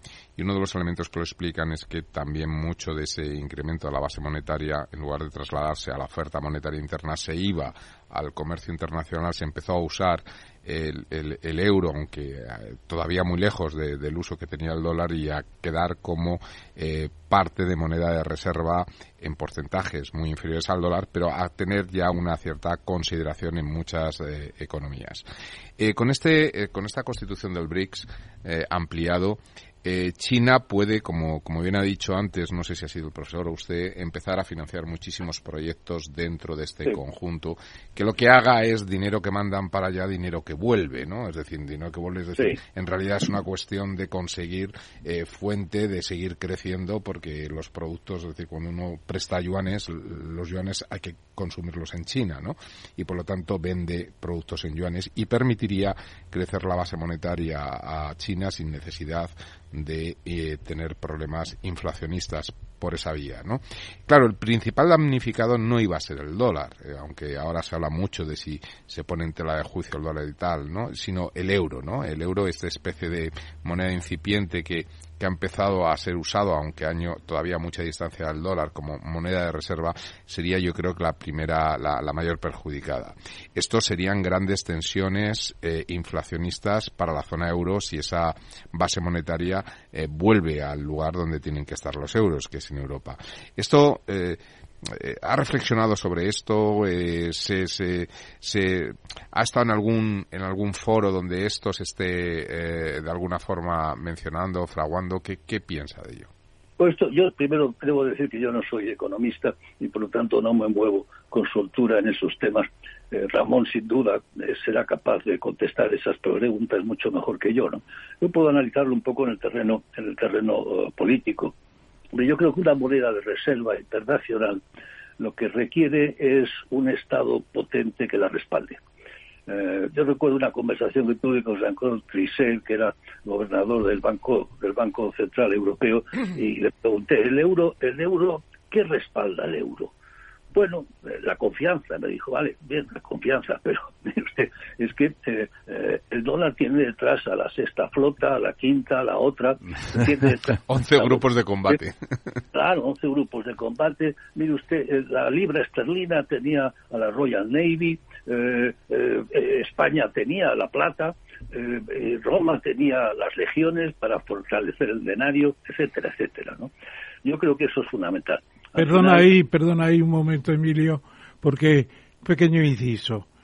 Eh, el euro tenía el respaldo de una Alemania que no vacila en abandonar el Deutsche Mark, que era una moneda potente y además ya en los Países Bajos, en Bélgica, en Austria, en Escandinavia seguían al banco al banco central de Alemania, al Bundesbank.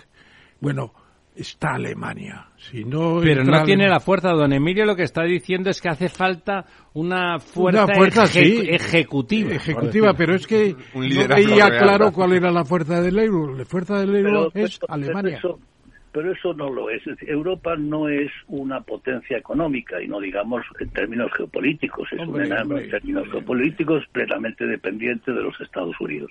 Europa es un gran mercado, es un gran mercado y en ese sentido, claro, el euro tiene mucho recorrido porque hay detrás un mercado muy potente. Pero, pero ¿qué es lo que respalda eso? Pues al final, al final el ejército de los Estados Unidos, no, no, no el nuestro, porque no lo tenemos. Y eso es un elemento fundamental. Al final, en cualquier moneda, moneda de reserva, que es la confianza, la confianza del Estado, de la fuerza que respalda esa, esa, esa moneda. Y eso le pasa lo mismo a Yuan en este momento, y es que todavía no tiene eso. Puede que lo tenga y puede que tenga cierto recorrido en el sur global, vale, puede que sí, pero no creo que vaya mucho más allá, al menos de momento. Bueno, están Y construyendo ya su tercer grupo de combate, ¿eh?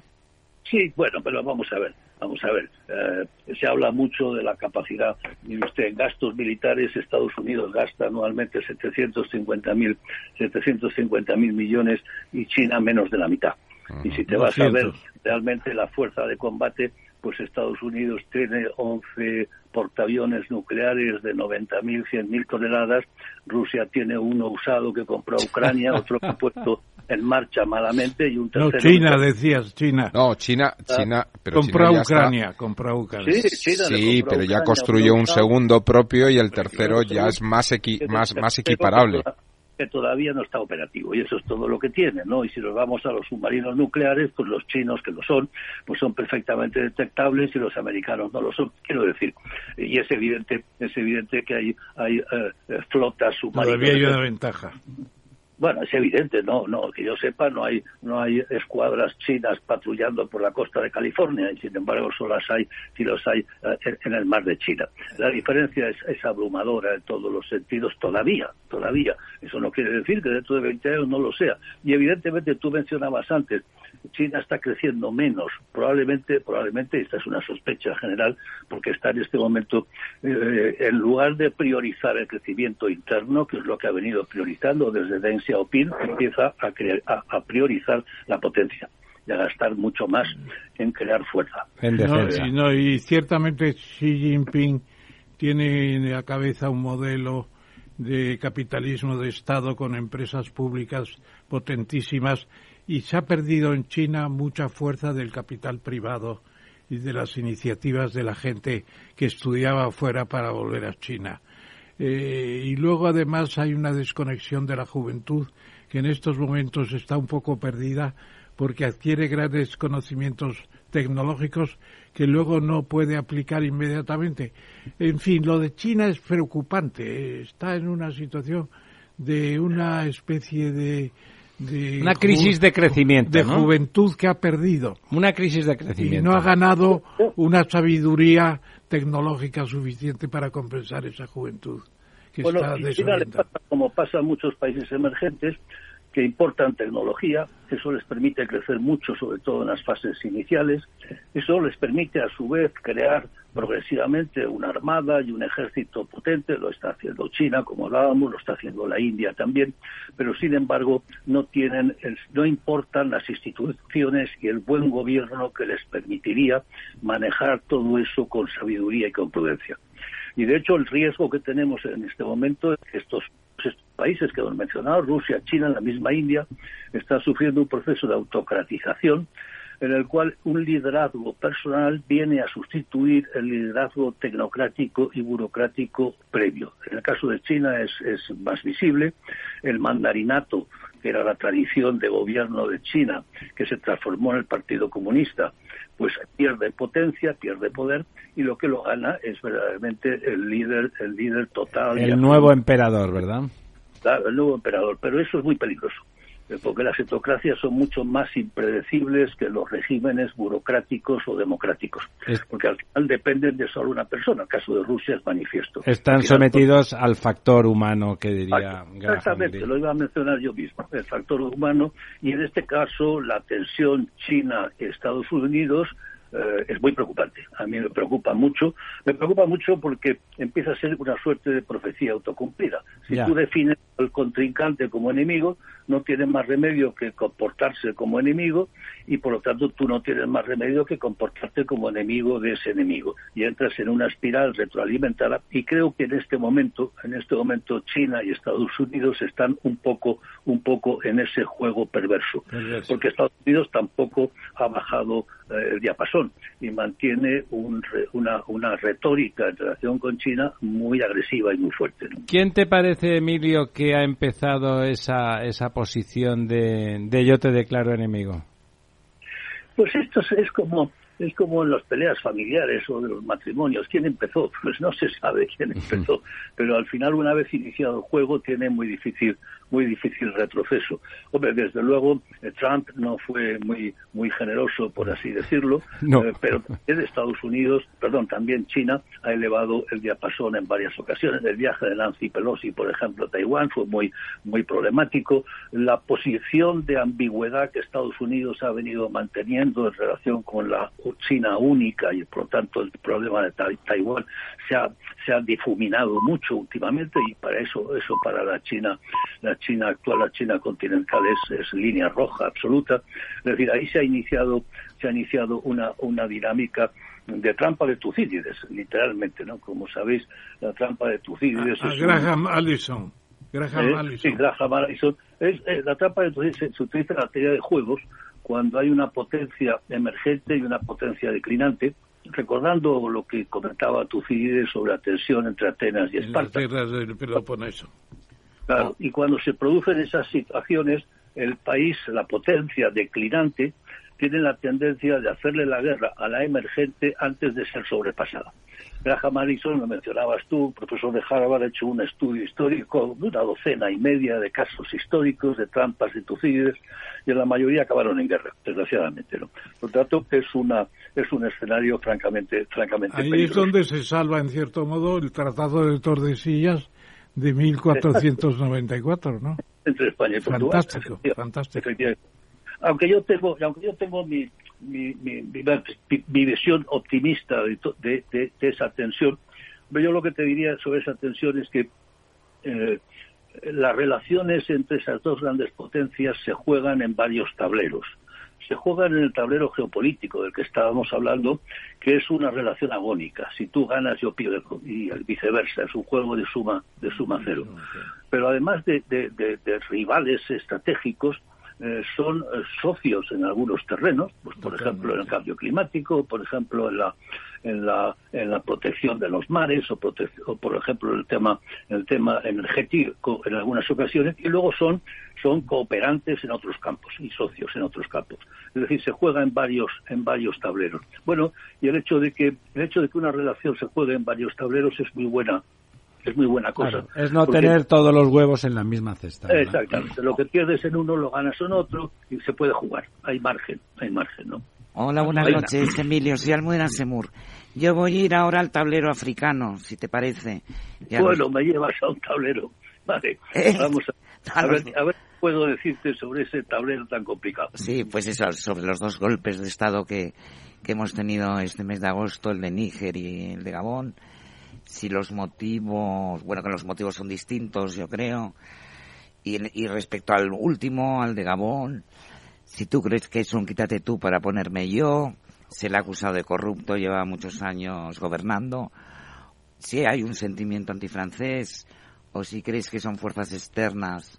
O hay una dinámica, hay una dinámica ahí de eso de tipo Rusia. Hay una gran dinámica, hay algún vector poderoso. Y está Marruecos también en Gabón, ¿eh? Sí, no, y, sí, y el, y el Sahel, ¿eh? está el Sahel, está, está Rusia, está China, por supuesto, está el Wagner, el grupo Wagner, está la presidencia colonial francesa, que es resentida en muchos países, pero está sobre todo la incapacidad de esos países para establecer sistemas de gobernanza con eficiencia social es un problema también en América Latina. ¿no? Al final no, no son capaces de articular gobiernos mínimamente representativos, con seguridad jurídica, seguridad física en primer lugar y seguridad jurídica, que le dé a la población unas perspectivas y una, y una sensación de, futuro. Y por lo tanto están sometidos a todo tipo de, tensiones. Las economías no tiran, eh, hay mucha corrupción, eso es evidente, la ayuda al desarrollo acaba siendo devorada por la corrupción, eh, hay tensiones geopolíticas, eh, son productores de materias primas importantes y por lo tanto en ese sentido pues hay un interés externo relevante. Tanto Estados Unidos como Europa hemos abandonado África prácticamente, eso ha sido el gran, el gran fracaso, el gran, el gran error. y por lo tanto, China lo que tenemos ahí es una situación muy preocupante de la que, sin embargo, no nos preocupamos. Yo recuerdo que cuando hablo en mis clases de la Gran Guerra Africana, la gran guerra que ha habido en el mundo, después de la Segunda Guerra Mundial, no ha sido ni en Vietnam, ni en Asia, ni en Europa, ha sido en África. La Gran Guerra Africana fue brutal, duró como um, dos, tres lustros, o seis, siete, ocho millones de personas salvajes. La gente la desconoce por completo. Es decir, la ignorancia que tenemos, el, el menosprecio en el fondo sobre lo que está ocurriendo, lo que ha ocurrido en África por parte del Occidente es enorme. ¿no? Ahí hay, el gran problema del mundo, por, resumir al final, es que, mire usted, hay 1.400 millones de chinos, eh, hay otros 1.400 millones de indios que pronto van a ser más que los chinos, ya están siendo más que los chinos, hay otros 1.400 millones de africanos y todos ellos quieren un bienestar parecido al nuestro. Ese es el problema y les tenemos que hacer sitio. En el fondo los BRICS son un intento de ellos de hacerse sitio porque no les hacemos sitio en el Banco Mundial o en el Fondo Monetario Internacional. Y te vas a ver las votaciones y los votos que hay en el Banco en el Banco Mundial, pues es una situación verdaderamente, verdaderamente casi de, chiste, ¿no? Eh, por ejemplo, en el Fondo Monetario Internacional, Francia tiene cuatro votos, Italia tres, la India dos. China 6. Bueno, no, no se sostiene, ¿no? Eh, este es el, problema fundamental, es cómo construimos un mundo en el que esas, esa demografía brutal que ha pasado de 1950 a 2050 de 3.000 millones a 9.000 millones de habitantes, un crecimiento brutal en solo 100 años, se ha multiplicado por tres la población del mundo y casi todo ese crecimiento se ha dado fuera del área desarrollada, ¿cómo se consigue estabilizar esa población? Este es el problema del siglo XXI. Don Lorenzo. Sí, yo, yo mm, eh, un poco cogiendo, cogiendo la mano a Almudena, voy a cambiar también de tablero y voy a ir a un conflicto abierto en Europa como es el de, el de la guerra de Ucrania. Eh, da la sensación de que eh, frente a la debilidad de los últimos meses que parecían detrás de la figura del señor Putin, incluso buenos rumores de si estaba enfermo, si iba a fallecer, le quedaban pocos meses, pero todavía ahí está. Eh, bueno, la muerte del, líder de, los um, Wagner eh, parece que ha reforzado un poco la... Muerte entre comillas. Sí. El asesinato, vamos. Bueno, eh, sí, el asesinato del, del, máximo dirigente de los Wagner parece que ha reforzado la figura de, de Putin, o al menos es la sensación que da, al menos al nivel interno. Eh, esta es una guerra que parece enquistada, pero es una guerra que da la sensación que Rusia eh, no puede perder.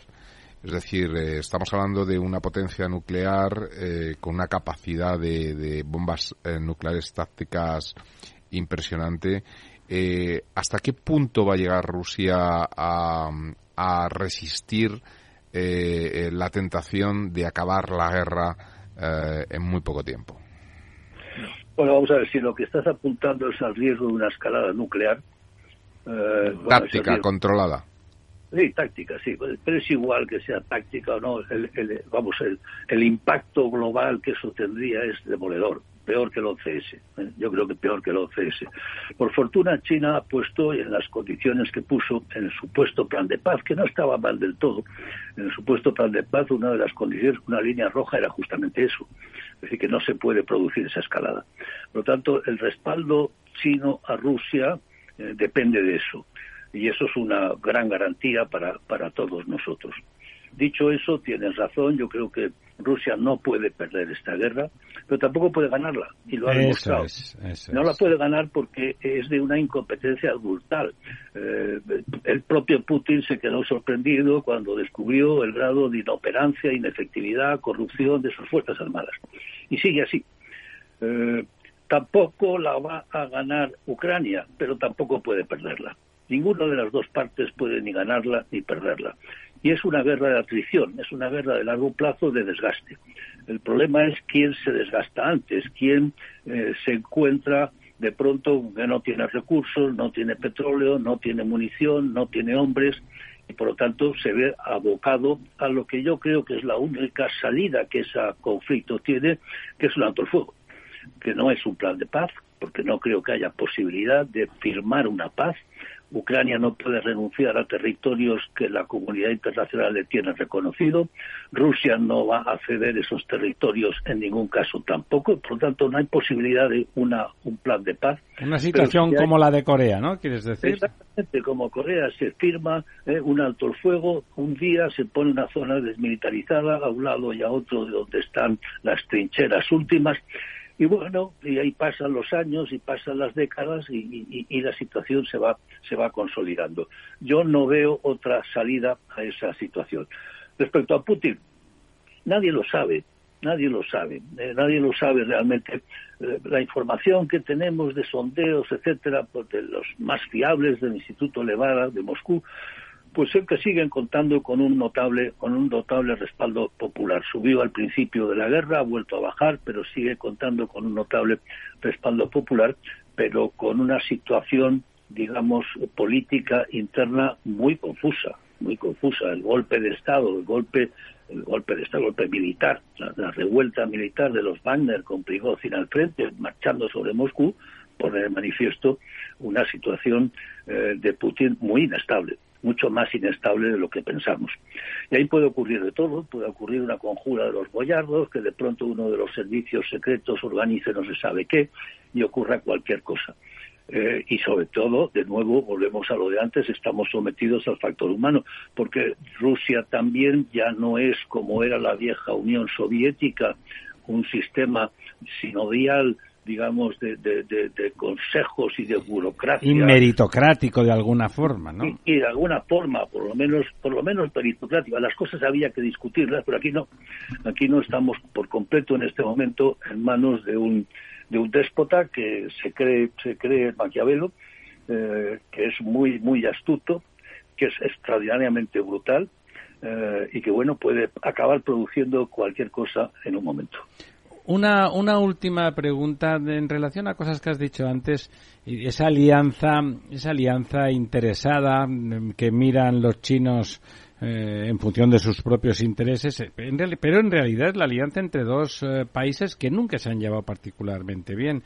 Digamos que no hay feeling, no, no hay un, un feeling particular político ni histórico entre Rusia y China. ¿Puede quebrarse esa alianza en algún momento? Eh, Xi Jinping, que es un tipo hermético, complicado, un poco enigmático, puede llegar a pensar que, ya no le conviene eh, apoyar realmente, no formalmente, que formalmente, con tal de no darle la razón a Estados Unidos, por supuesto, mantendrá el tipo, pero sí quitarle un poco el, el grifo al señor Putin.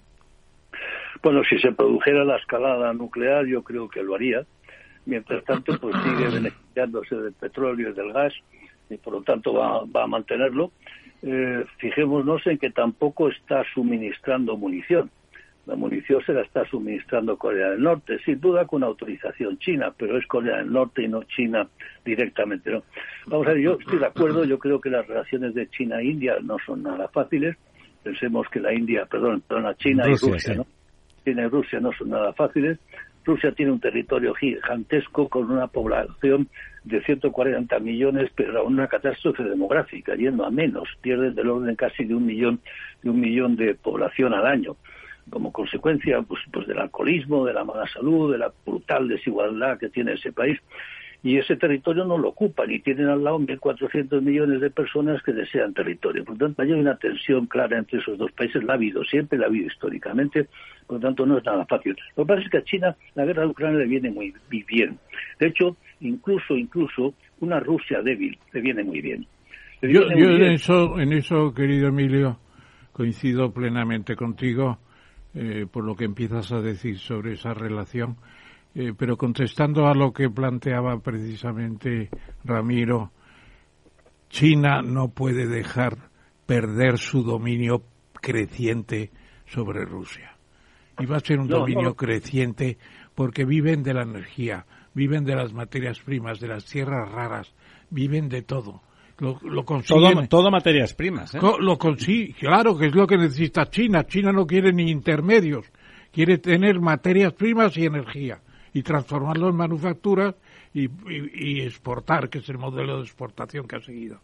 Yo creo que lo que vamos a encontrar al final de la guerra en, en, Ucrania es una China fortalecida tremendamente a base de, de una de una Rusia empobrecida. ¿Qué decía? Rematabas la jugada, Emilio. No, y rematar la jugada yo creo que incluso desde un punto de vista, si la quieres, geopolítico, el resultado final es una Rusia vasalla, vasalla de China, y por lo tanto que las fronteras de China se proyectan, que ya lo intentó y lo, estaba, y lo sigue intentando con la ruta de la seda, que es articular todo Eurasia hasta la misma Europa, y evidentemente un, una Rusia débil es el eslabón final de ese, de ese proyecto de la ruta de la seda que lleva a China hasta las fronteras mismas de, de, Europa. ¿no? Y hasta Madrid, y hasta Madrid. Bueno, hasta Madrid llega el tren, ¿no? Es decir, que si, Rusia gana la guerra en Ucrania, a China le viene bien. Pero si Rusia la pierde... Y le viene mejor, ¿verdad? También le viene bien. Por lo tanto, no ¿eso qué quiere decir? Que no se va a mojar mucho en ningún sentido. Al menos esa es mi, mi opinión. Bueno, Emilio, don Emilio, muchísimas gracias, como siempre, un placer, y, una, y una enseñanza, una enseñanza a la conversación. Muchas gracias por estar con nosotros esta noche, en esta primera noche posveraniega de la verdad desnuda. Gracias, Emilio. Nos vemos el, martes primero de octubre. en la academia. En la Escucha cada jueves, a partir de las 11 de la noche, en Líderes Globales, las entrevistas que Raúl Castro nos trae desde Florida. Personas inspiradoras de habla hispana que han destacado en sus actividades más allá de nuestras fronteras y que nos dejan sus enseñanzas y aprendizajes desde el punto de vista más personal. Líderes Globales, con Raúl Castro, en Capital Radio.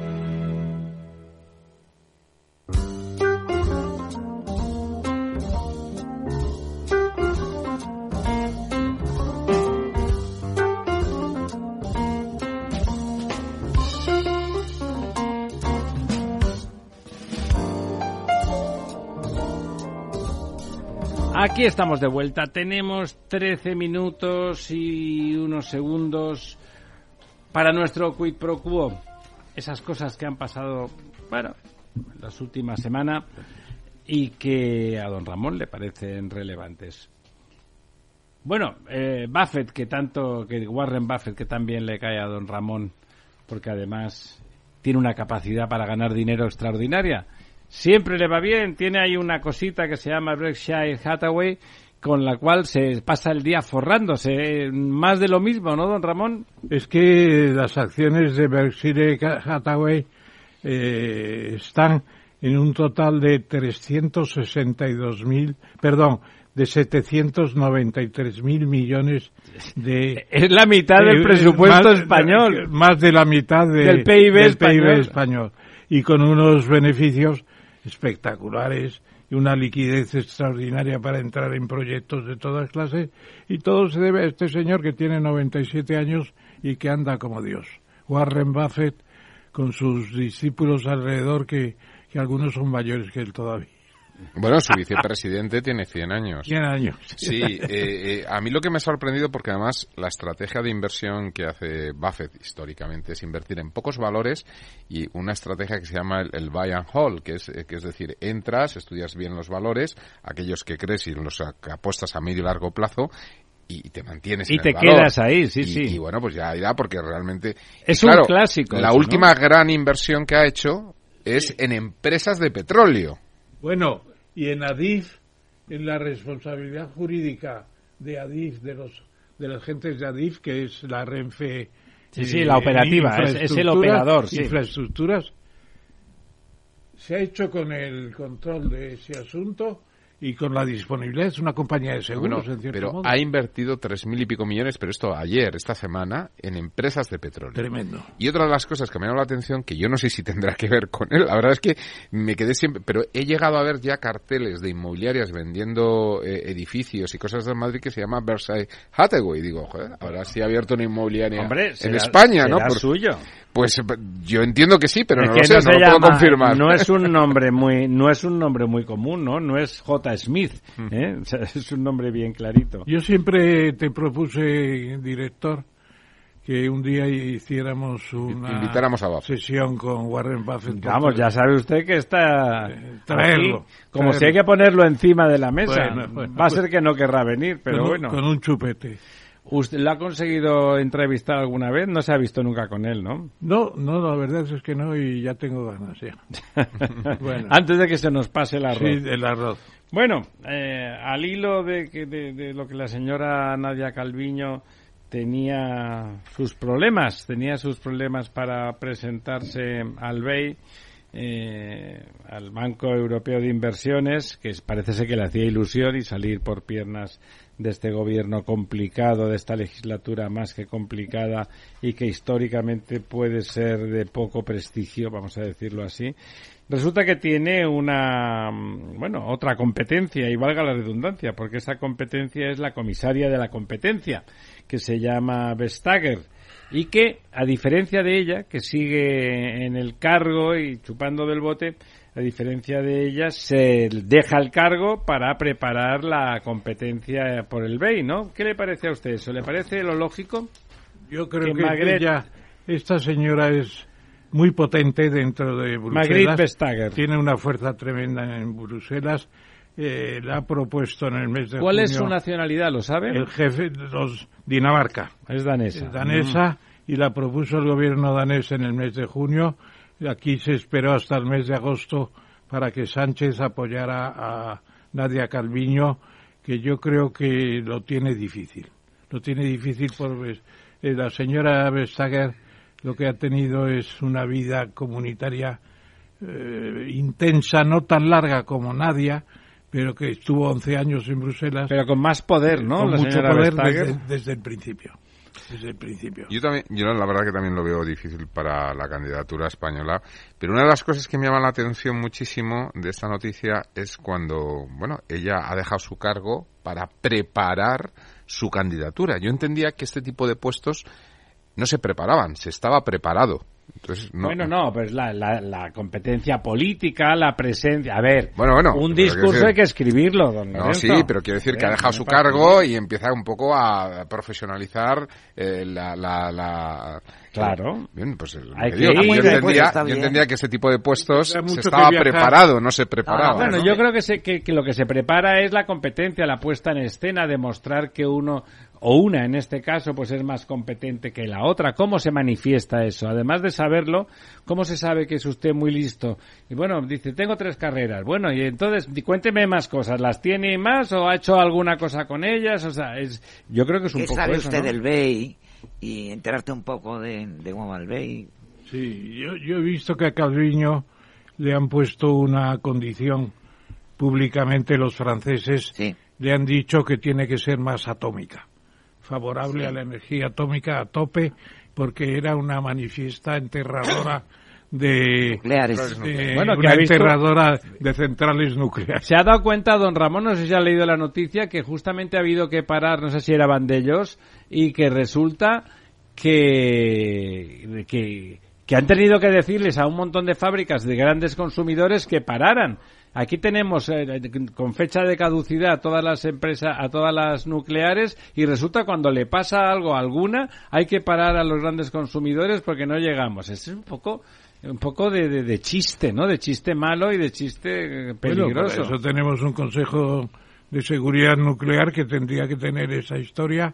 Depende directamente del, del Congreso de los Diputados. Tiene una fuerza tremenda el Consejo. Sí, no, pero no es la seguridad, es, Pero es no- una cuestión de que se necesita la Sí, nuclear. se, se necesita eh, como energía base, usted lo sabe, no se puede parar para Claro. horas, para limpiezas cada cinco años, pero no apagar como las centrales Claro, y resulta de que gas cuando- natural que se apagan de un día para otro. Claro, y resulta que cuando han parado no hemos podido sustituirla con todo ese gran conglomerado de ciclos combinados, Es de, el- de- de sí, sí. eólicas y solares y resulta que no, que no ha habido suficiente. Hombre, me parece, no sé, me da como temor, ¿no? Figura que teníamos un sobredimensionamiento que permitía que eso pudiera funcionar. Solamente con el ciclo combinado se supone que tenemos una, una potencia instalada enorme. Se supone Y- que ahí está la señora Rivera, ¿no? Con la transición ecológica y la madre que le parió. En fin, en fin, Pilarín. Bueno, En fin, en fin, Pilarín. Bueno, un tema que a don Ramón siempre le, le hace gracia y le gusta mucho. El Valle de Arán, que tiene, que hablan occitano, un occitano moderno, pero occitano, la- hablan el sí, esoc, como en el occitano. Eh, pide tener, ya que, ya que ahora está de moda, ya han dicho, ya han dicho, ¿no? Que para la investidura del señor Feijó van a hacer una ley rápida para que ya se pueda expresar todo el mundo en el idioma que le dé la gana. eso va a ser una historia Va a ser Babel, se llama Babel. Lamentable, es una vergüenza. Bueno, no sé si es una vergüenza, pero es ineficiente absolutamente. Una vergüenza no me atrevo a decir que ya, sea. ya hablaban de que van a tener que poner las centralitas, los, eh, ¿cómo llaman a los pinigallos? Los estos? pinganillos, sí. Pinganillos.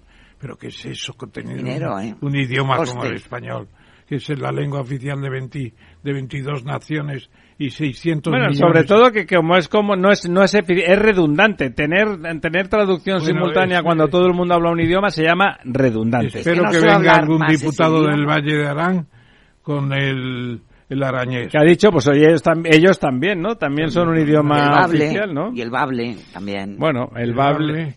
y el chamizo. Chamizo, claro. El Eso chamizo es- creo que es, es eh, el extremeño. ¿Así? Y luego hay también un murciano que no sé cómo se llama. Y dialectos leoneses. Y yo procedo de una Tamame. comarca que se llama Sayago, en Zamora, que tiene una lengua que es el sayagués. Que Juan de la Encina lo ponía en sus obras de teatro y decía, qué vulgar es que habla sayagués. Y yo estuve una vez allí y le pregunté, dice, está desapareciendo el idioma, pero aquí se dice al sayagués ni le quites ni le des. Por cierto, Pues para el Congreso también el por cierto, eh, nuestro amigo Amando de Miguel nació en el Sayago, en ¿Ah, sí? Zamora, sí. Y no nunca le pregunté si hablaba sayagués. Seguro que no, porque era un tío listo. Bueno, Y pues sí- es mi idioma nacional, porque yo nací allí, mi familia nació en Tamame, que es parte del Sayago.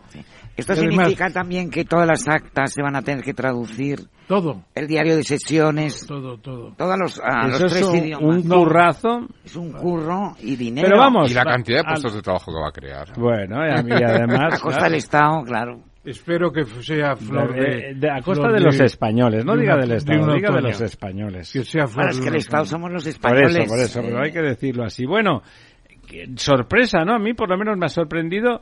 ¿No le parece baratísimo que un 10% de Telefónica solo valga 2.100 millones? A mí, Y que salga 21.000 millones toda la empresa. a mí me parece barato, no lo sé. Es la quinta parte de... Ustedes saben más de de eso. Inditex. La quinta parte de Inditex. Impresionante, Y es, ¿no? y es una empresa muy importante, Telefónica. ¿A usted, don Lorenzo, Es- no le ha, es- no es le ha cuestión- sorprendido? Es cuestión de la deuda. No, Bueno, es un poco la cotización, quiero decir. La está cotización el del mercado. Dicen que tiene una posibilidad de, de- de crecimiento hasta el 60% la acción. El 60% más. Bueno, la verdad es que es un respaldo importante. Habrá que ver. A mí lo que me preocupa es, eh, la, la- digamos, la información que han transmitido es que no quieren puestos en el Consejo, no quieren Quieren nada. nada. para no molestar de momento, claro. para Claro, lo que hay que ver es hasta qué punto, ¿no? Porque es verdad que, bueno, pues Telefónica es una empresa estratégica. Eh, Y un controla 10%, pero es mucho capital, ¿eh? Informaciones estratégicas y en estos momentos es el principal accionista de la compañía, ¿no? Las no Matildes. tiene- Las no Matildes. tiene control de la compañía, pero es el primer, el, el primer grupo inversor, ¿no? Y además ahí, bueno, el, el- su amigo el príncipe Salmán. Salmán, Sí, que, es, señor. que es un señor con unas manías que se parecen más a Jack the Ripper que otra cosa, pero bueno. Es una especie de Putin en árabe. Bueno, eh, ahora se ha puesto en plan positivo a comprar equipos de fútbol, futbolistas, golfistas y cosas por, ese- por el estilo. ¿A usted en general le parece bien que hayan comprado la cosa o no? Hombre, a mí me parece que intentos de controlar la empresa no hay. Es una colocación financiera De momento. porque Aramco va muy bien y tiene muy buenos dividendos. Hombre, Aramco está... Y están invirtiendo en todo otra vez, claro. ya eran socios, ¿eh? ¿Qué? Que ya eran socios. Ha subido no socios, 2%. ellos pueden comprar, la, la- la- la acción de Telefónica está en bolsa y por lo tanto tú puedes comprar acciones. Sí, y ya, ellos, ya, como ya, son ya, gente solvente, son gente con dinero. Bueno, Bueno, la buena noticia, venga. la buena noticia Nuestros es- amigos ya dos. es que Técnicas Reunidas, la empresa que creó eh, José Lladó, Fernández Urrutia, eh, ha, ha firmado un contrato de 2.000, 3.200 millones, 200 millo- 280 millones de euros en Abu Dhabi, con la compañía de petróleos de Abu Dhabi. Bueno, es un gran... ¿Qué les va a hacer? ¿Una refinería, un una, oleoducto? una refinería sobre todo de gas, de gas.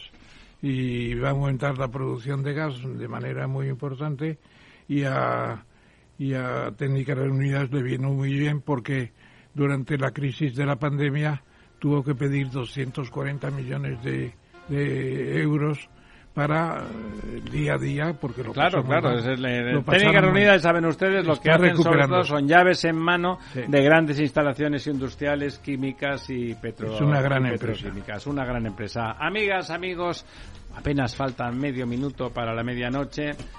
Muchas gracias Buenas por acompañarnos en esta primera sesión, doña Almudena. Buenas noches. Muy buenas noches, don Lorenzo. Muy buenas noches, don Ramiro. Querido profesor Muchas y maestro. gracias, maestro. Abrazos. Jorge, al otro lado de la pecera. Thank you very much por tener Have a nice day. haciendo tomorrow. que esto funcione y poniéndonos esas canciones tan bonitas. Have que a nice, a nice day tomorrow. Qué, bueno. Tomorrow, tomorrow.